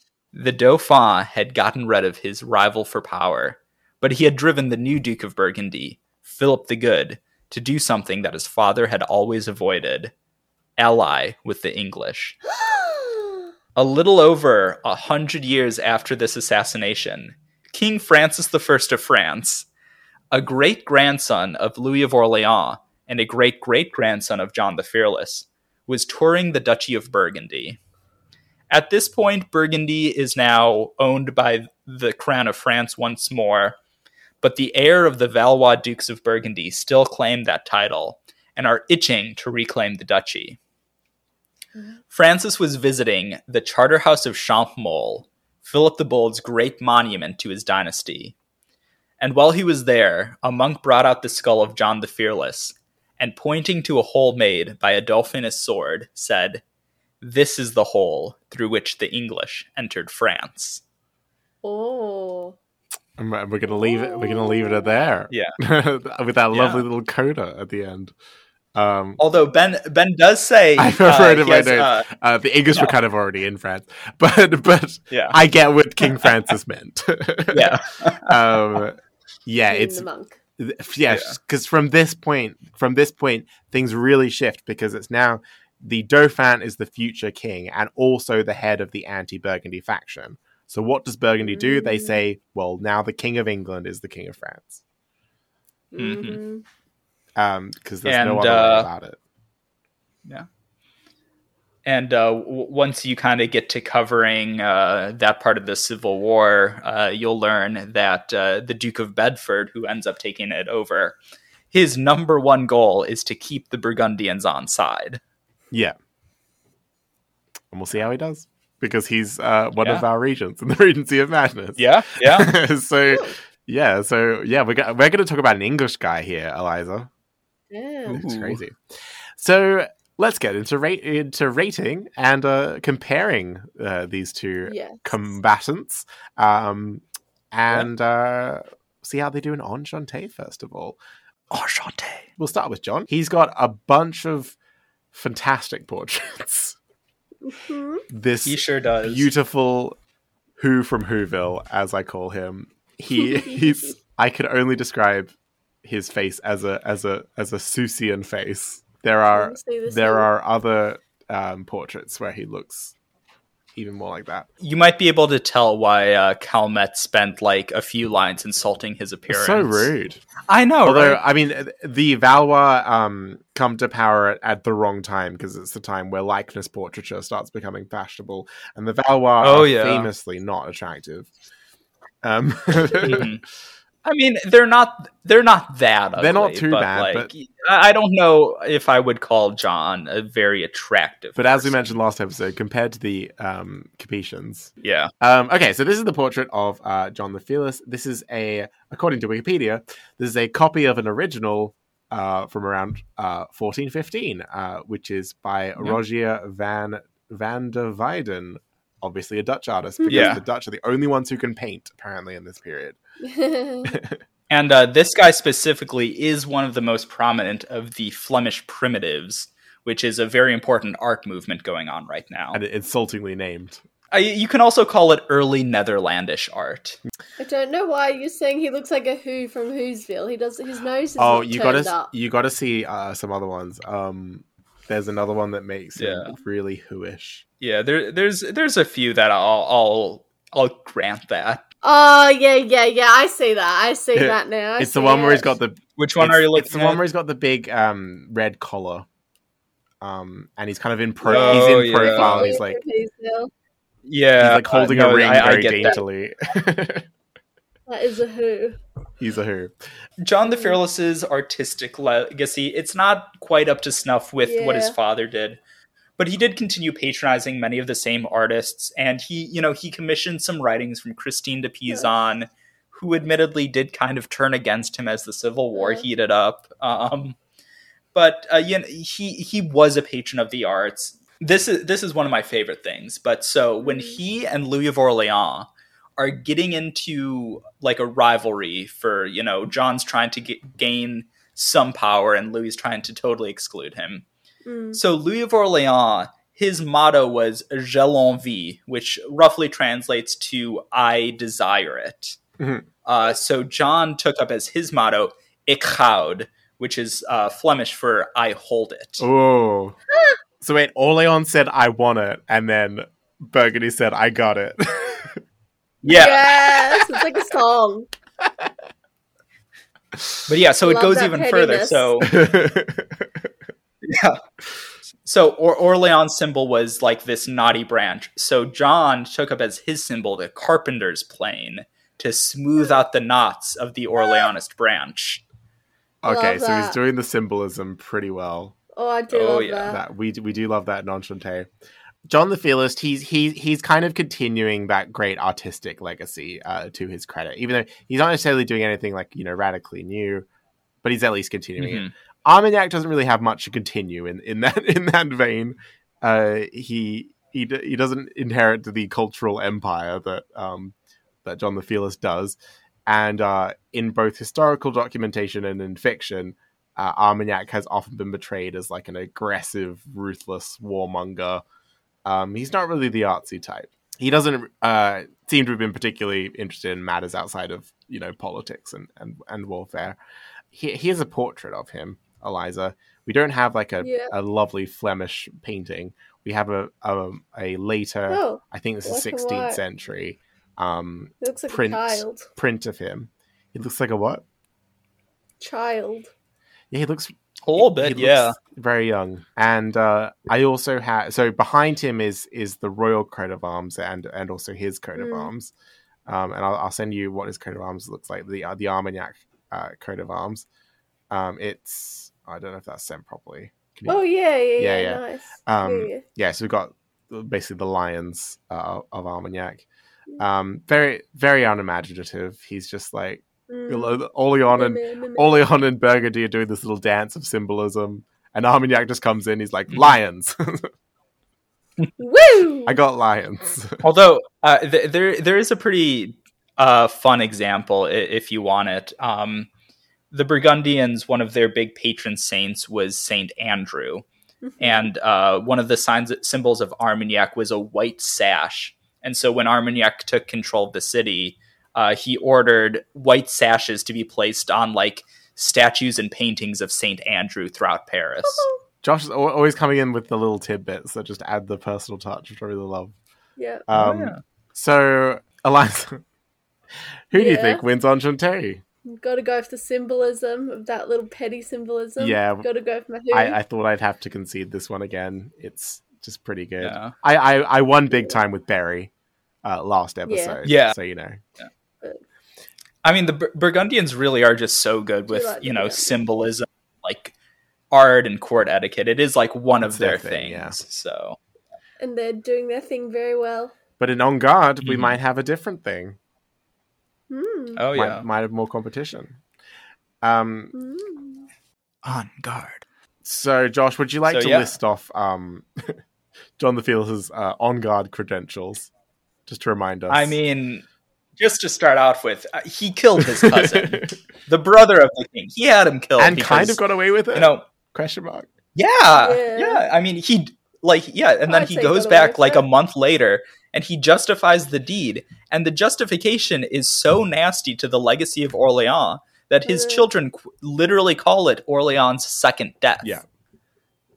Um, but then apart from that, like just his conduct in the Civil War in general, he refuses to acknowledge any wrongdoing, basically ever. He won't like like he doesn't even ask for a pardon before he justifies the murder. yeah. Um and like there are so many times when a compromise peace is brought to him and he's he just says no I will not accept this compromise that limits my power. Um, my there's way also the battle of exactly. Uh, there's the Battle of Othée where he kind of you know crushes um, this kind of like f- low country town uprising, and so it's a way for him to kind of strike at the towns without striking at his own towns Mm. Um, he's a bit of a quasi populist. He, you know, appeals to um, things that the people of France like. Um, he tries to manipulate the Estates General and the people of Paris. And then, kind of in the more warlike category, he's also a big early adopter of artillery. Um, in a lot of the Civil War, he like carries this big artillery train with him. And when Nice. he's kind of marching on Paris around like I think it's 1417, 1418, he just has this long train of artillery that, you know, he'll walk up to a town and he'll say, say "Are you going to open Yeah. He says, "Are you going to open your gates to me?" and they either say yes and he goes in or they say no and he like bombs them until they submit. Could you imagine if he if he bombed Paris? Oh man. Mm. He I will say he he's very good at propaganda. So I would think that he would know not to do that. Yeah, yeah, yeah. And propaganda, to be clear, in this time, it's like it's Important. less because the printing press doesn't exist. It's less people handing out Yeah. pamphlets, Mhm. and it's more just people yelling. More word of. Yeah. it's it's town cries yelling at people is propaganda. chose Well, well, no. So what he'll do is he'll Nice. send letters out, and then people will read the letter, and then they'll nail it to the cathedral church of the Mhm. town. Yeah. Mm. Oh, like But Martin yeah, Luther style. Basically, yeah. Nice. yeah. So when Martin Luther was doing it, it, it was basically because just that's where people hung up things. Yeah. It wasn't a statement Yeah. Like about the the notice cathedral. It's just like yeah, just uh, yeah, this is this is uh, like I posted Notice it. board. I posted it. yeah, exactly. Yeah, I put it in my stories. Mhm. um so um uh yeah so armagnac um he has an uphill battle here because he because john literally defeated him um in the end. Yeah. uh, so there's that. Uh, but uh, and but armagnac uh, he is he's he puts the fear of god into uh, the people of northern france. Um he uh in in contrast to more level-headed Orleanists, he was really like the attack dog of Yeah. of this um, anti-Burgundian faction, um, and that they often had, had trouble uh, muzzling at times because he and his his his brutish Gascons would would go around Got a bit rapid. um, raiding um, anyone who you know defied them, and um, he was often able. Uh, Armagnac was often able to successfully bully the other lords into going his way and using his strategy, um, using Mm. his greater wealth and military power. Um, he did fail to gain the loyalty of the Parisians due to his t- tendency to harass and pillage rather than Yeah. propagandize to them. um, and yeah, he was he because he's kind of an outsider. He kind of has leave to do this in a more violent and forthright way than the um, the uncles or you know the princes have done. Um, he did a good job at fending off the English. Uh, uh, the, their general Talbot in the south, which we didn't really get into, but he was successful fending off the English Mm. in, in down in uh. Gascony. Um, where he was sort of more on his home turf, I suppose. Uh, but he failed to regain Normandy. Uh, Mm. that really fizzled out that little invasion, and then he went back to Paris and died there. Um, of of mob, died of died of angry mob. Of Um, mob. first first death. It's pretty first lethal. death by angry mob. I think we've had on this podcast. Yeah. If, unless I can think, Huh, yeah. unless I can think of another one we've had. But um, first definitely confirmed death by angry. We've come close a couple times, but this is the first time we can say. And part of that is because definite. he's not the king. The, an angry mob would never kill the king at this point. They do eventually, Yeah. but but not at this point. Yeah. um. I mean, like, uh, i- i- in histories of like the Cabochien uprising, you know, people are like, it ex- will explicitly say, like, you know, despite like all the intimidation done around the Dauphin, the king, they were never in any danger. The king Yeah. is sacred. Yeah. Yeah. Yeah. Mhm. Um. Whereas this guy, who's this guy? He's him just this so general much. that's came in and is bullying everyone, and the Dauphin doesn't even Yeah. like him. So they feel they feel entitled, yeah, to off him. So that that's Armagnac's on guard. I think I'm gonna have to go with Burgundy yeah, because Yeah. he wasn't killed by a mob. I'm gonna lose. he was still I'm gonna lose every single category, aren't I? yeah. I'm rooting for it. I mean, I think Yeah. like I, I I think your original plan was putting John up against Charles of Orleans, yes, which would have been and that might have been a bit more of a of a battle. But Yeah. yeah, I um yeah I I mainly went by uh and it kind of lined up pretty well. I mainly went went by who died around the same time as each other, so as not to get too far ahead in the narrative.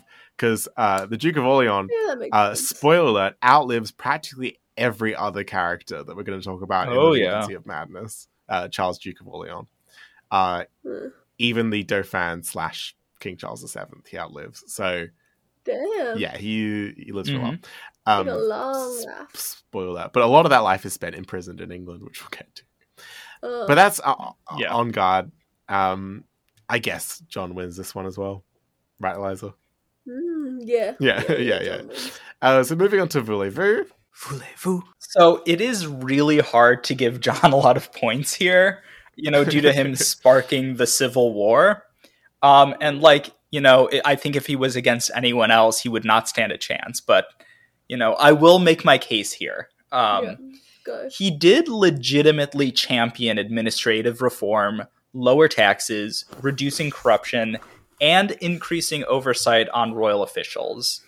Uh, the Cabochien uprising that was really all about people saying we want reform, we want reform, and then you know they got carried away after that. Yeah. Um, but like while that's happening, there's this thing like the Ordonnance Cabochienne, or the Ob- Ordonnance Cabochienne, where um, it's this big administrative package of Yeah. reform. It's huge, it's long, Oh. it's comprehensive, and that is kind of like uh, done on the Duke of Burgundy's behalf. Mm. Um, but you know, his attempts to carry out these reforms in France were generally pretty resisted. Um, Mm. When he had power, he kind of tried to implement them, but like you know, early on in his reign, when uh, Louis of Orleans is still alive, he he's standing in the way of them. And then when when he kind of like control when he's like starting to get a grasp on things, there's still a lot of people fighting him on these reforms. Mm. Uh, but in his own territories, he does actually implement a lot of them in his lands.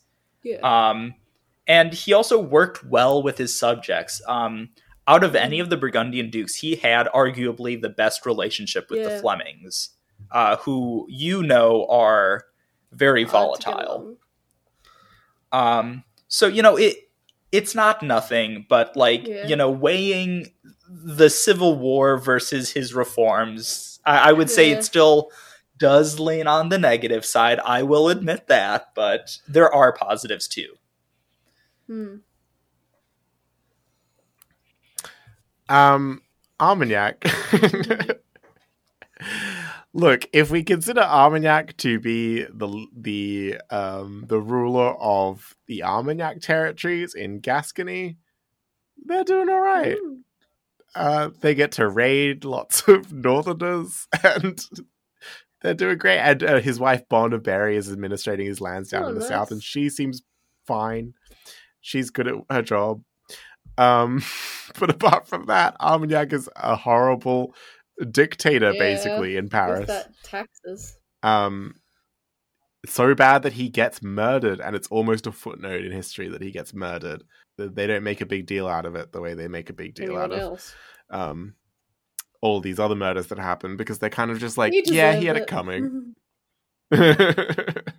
Yeah. um, yeah, I really, I there's there's nothing I can really say in this round. yeah, I, I really would not want to live in Armagnac. Paris under his reign, rule, Mm, regency. a very selfish, violent, horrible yeah, man. definitely not want to be his Yeah. subject. He's possibly he. Th- these two are possibly the worst people that we've Yeah, talked about. I think so. Yeah. But but I. But the fact that Armagnac is like a worse person than John the Yeah. Fearless, I think is really. I know, it really something. is. Yeah. It's Gonna impressive, honestly. Yeah. It is impressive, but sadly, is not winning yeah, in the category. Not. I have to go with John again. Might do an LLR, which is the next yeah, category. essentially. Great, Yeah. great, great Literally segue there. Oh, yeah. Assuming that we're done. Assuming that we're done with Yeah, the we Yeah. Yeah. Ooh la la. I mean, do I need to say it? He killed his Yeah. cousin. It is the scandal of the century. Um, other things, he, he acknowledged four bastards, but this is nothing compared to his son, who I believe acknowledged 18 bastards. And I think the Wow. offi- the unofficial number goes into the 30s. Damn. Sadly, we'll not be reviewing Philip the Good, but to learn all about him, there's a great podcast you can listen to. Oh yeah. Check it On out. at this point, it might be like a year before I get there, but hey, yeah. Um, but I'm sure we'll get into it in loads of detail. the bastards are there, uh, but I mean the the big scandal. We all, we all know what it is. The thing of his story both starting and ending with an, assass- an assassination. Yeah, Yeah. Yeah. Although um, John the Fearless' death was a bit more of a whoopsie daisy. Um, I But also would John the argue that it was premeditated. Yeah, I'd say it's premeditated, not definitely. Okay, not well, there are- daisy. there are some There- there are some- that there are some- What? I just what accidentally flung my sword the into more your generous neck. and not at all biased accounts on Charles VII's side would argue that that um, What, the somebody slipped? saw someone drawing a sword or something, and then someone panicked and, and killed the Duke of Burgundy. It was just like, oh, whoops! I slipped Oh, right into your Tanneguy. neck. Tanneguy de I Chastel, was great just name. trying to clean my sword, Yeah. and whoops, great name, daisy. terrible whoopsie daisy. Um, Yeah. so- um, Alleged Yeah, I whoopsie don't- I daisy. don't I don't think- buy it. I, I'm sure. Be- uh, so, speaking of bastards, I'm sure Bernard of, uh, of Armagnac had bastards. He had all of the vices of a typical French Mm. lord. Um, we we don't really know about them, but um, I really don't think we need to scrape the barrel by uh, looking at illegitimate children for this one. There's a lot to go off. Um, but we're not we're you know we're not giving them uh, a sort of point tally we're really just comparing them and seeing saying who has more scandal in terms of murders armagnac certainly caused a lot of them there was a lot of Basically caused his own death. basically caused his own murder yeah uh, Mhm. and he was certainly responsible for the deaths of a, a lot more common people than john the fearless was i gotta say Yeah. Uh, but armagnac's kill list wasn't quite as consequential as john's so Yeah. both get points for being assassinated Yeah. so they they're kind of equal on that front. Although Armagnac's death is a bit sort of off screen and anticlimactic, whereas Mm. John's is is spectacular, and the deed itself has major, far-reaching consequences on the lives of, um, uh, in in particular, the life of Charles VII, who is yeah. blamed for it, and it will actually Rightly so. psychologically Rightly blamed for it. impact him. Right. Well, yes, rightly. Uh, actually, there's a funny thing. We'll, we'll get to, to this in Charles VII's episode, obviously. But Charles VII was was very paranoid, and one of his fears was a fear of bridges, Oh. I wonder which is why. either because he was afraid that the, that yeah the bridge would uh, collapse, or because he just had severe such severe trauma from this one bridge. Um, so that's an interesting little tidbit. He's like, if I Um, go on a bridge, the ghost will come back and kill me. I think um, once again I am conceding to John the Fearless because his scandal is just a lot more colourful. Yeah, the magnitude is just greater. Like, in terms of a common person, I would hate to be under like Armagnac. Like, he'd just be like, ooh. But in terms of like the magnitude of the result But of the I think- scandal, it's yeah. definitely John. John is painting in colours other than red. I think. Yeah. He's like Yeah. every shade of red, if you ask me. Yes. There's a lot of red. Armagnac's like one shade, yeah. maybe two shades. Yeah, Armin- Armagnac but- is. This is the thing: is Armagnac is quite one note. He, he just Yeah, while John is like fifty shades. of he just hits the thing until it until it does what he tell what he tells it to do Yeah. until it kills him. Yeah, Uh, whereas John the Fearless is is more more of a sneaky little rat. Yeah. Wily. I Yeah. love that word. The lion versus the Weasel. I don't know what he weasel exactly. well, I guess Flanders is also a lion, Or though. fox. They're all lions. Well, I'd say a fox actually. He's not like Yeah. a fox. A Yeah, Flanders fox. has Yeah, a he's a lion. fox. Brabant has a lion. Hainaut has a lion. but Armagnac, uh, do, but do they have four lions? Armagnac has four lions. Yeah. Hainaut does. Ha- Hainaut also has four lions, actually. All right. Yeah, there's a You lot of too much lions in the stuff, Low John. Countries. You got too much stuff. Yeah. got too many damn coats of it. You can't also have lions. Yeah, Okay, so you would. moving on to Fox. Livy on Throne. This we could have just skipped this whole rating Yeah. thing because Yeah. John is winning everything. Yeah, he really Yeah. is. He just won that. Lovey on throne. I'm, I'm just gonna I'm just gonna skim through this. So John was in power from 1407 to 1413 and 1418 to 1419. So more or less seven years. Um, obviously he's not the official regent. Neither of them are. But we're going to count, you know, controlling Paris basically as being the regent Mhm. in this Mm. period. Sort of, kind of. There's also the bit where the court is at Troyes as well, and it's like a bit confusing, Mm. but whatever. Armagnac essentially ruled France by occupying Paris for five Mm. years from 1413, though his official hold over France is thought to have lasted more from 1415 to 1418, which is just three years. Okay. Um, when this is when Orleans was in captivity in England, and the Dauphin was still sort of finding his feet and kind of relying on Armagnac. So either way, Mm. it's less than John the Fearless, who handily once again r- wins this round as he's won every round. You know, I, I I will say doing my my episodes on John the Fearless has given me an increased appreciation of Louis of Guyenne. Um, so you know, Yeah, he really was yeah, able to he's an keep interesting- Armagnac and to an extent Burgundy in check. You know, fourteen fifteen is a pretty good year if you ignore Agincourt. well, Agincourt that does, major happen, thing. Agincourt does happen at the end, so yeah. Yeah, it all comes tumbling down from that point. The Dauphin was definitely a contender. Um, the first Dauphin, I should say, was definitely a Mm-hmm. contender for the Regency of. Madness, but I didn't know where to put him. So Yeah.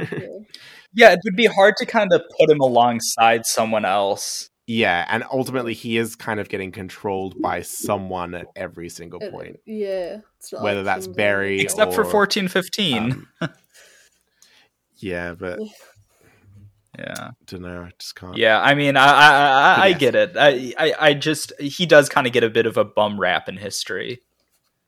yeah. Yeah. and so does Armagnac, which honestly is is is deserved. Uh, That one's fair. so all that Yeah. aside, uh, John the Fearless, John the Uh, Fearless is- one is the supreme- Ooh. he's the supreme Yes, regent the of this episode. Regent. So yeah, now he can uh, join his father in the poll. Yeah, right? join his father and John Duke of Berry uh, in the Mm. poll Yeah. to see who will be the ultimate regent of madness. Yeah. Um, It's a big family affair right now. I'm still rooting for Berry over these Burgundian, these Burgundian so and so. I, I I will say I, don't did uh.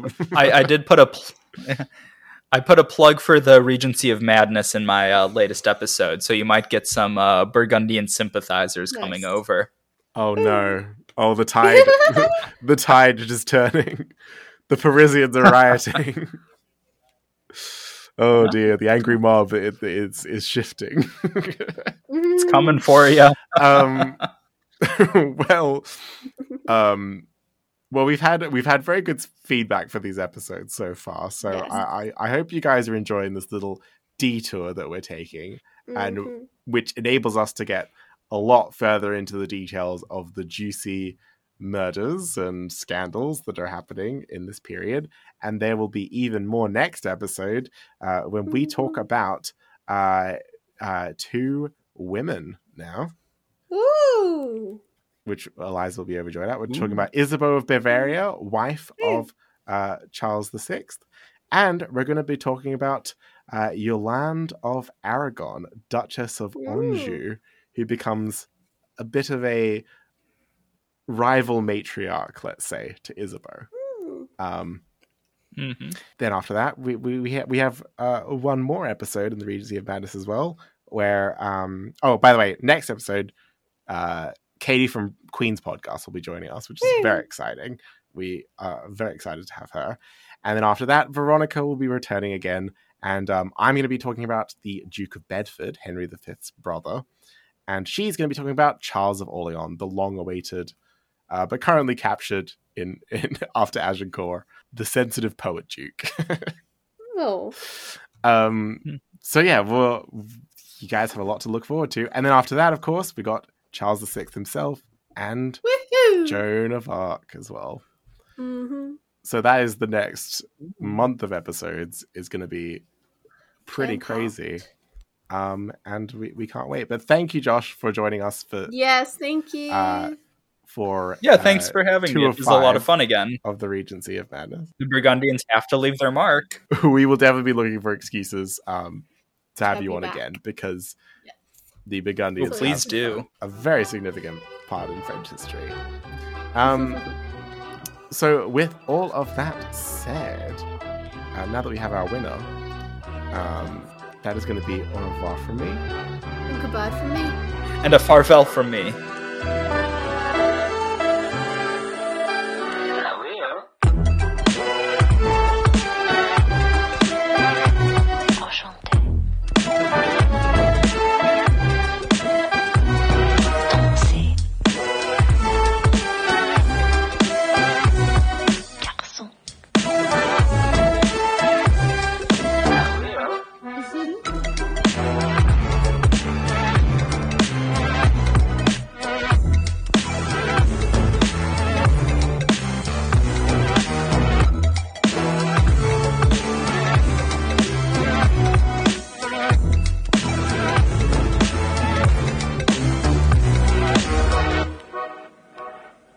My name's Sebastian Major. Sebastian Major is great. I'm Rebecca Larson with the Tudors Dynasty podcast. It's a continent podcast. The history of American food. Partial historians. Czar Power. The History of Persia. Wittenberg to Westphalia. Curiosity of a Child podcast.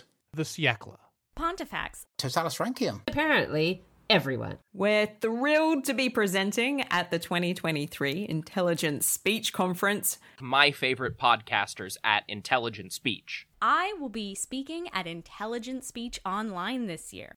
Mark your calendars for this November 4th. It's a three ring circus of fascinating content with around 24 hours of live presentations. So go to intelligentspeechonline.com to get your tickets. Check with your favorite podcast host because they probably have a discount code you can use for 10% off. And we'll see you at the Intelligent Speech Conference. November 4th. It'll be a doozy.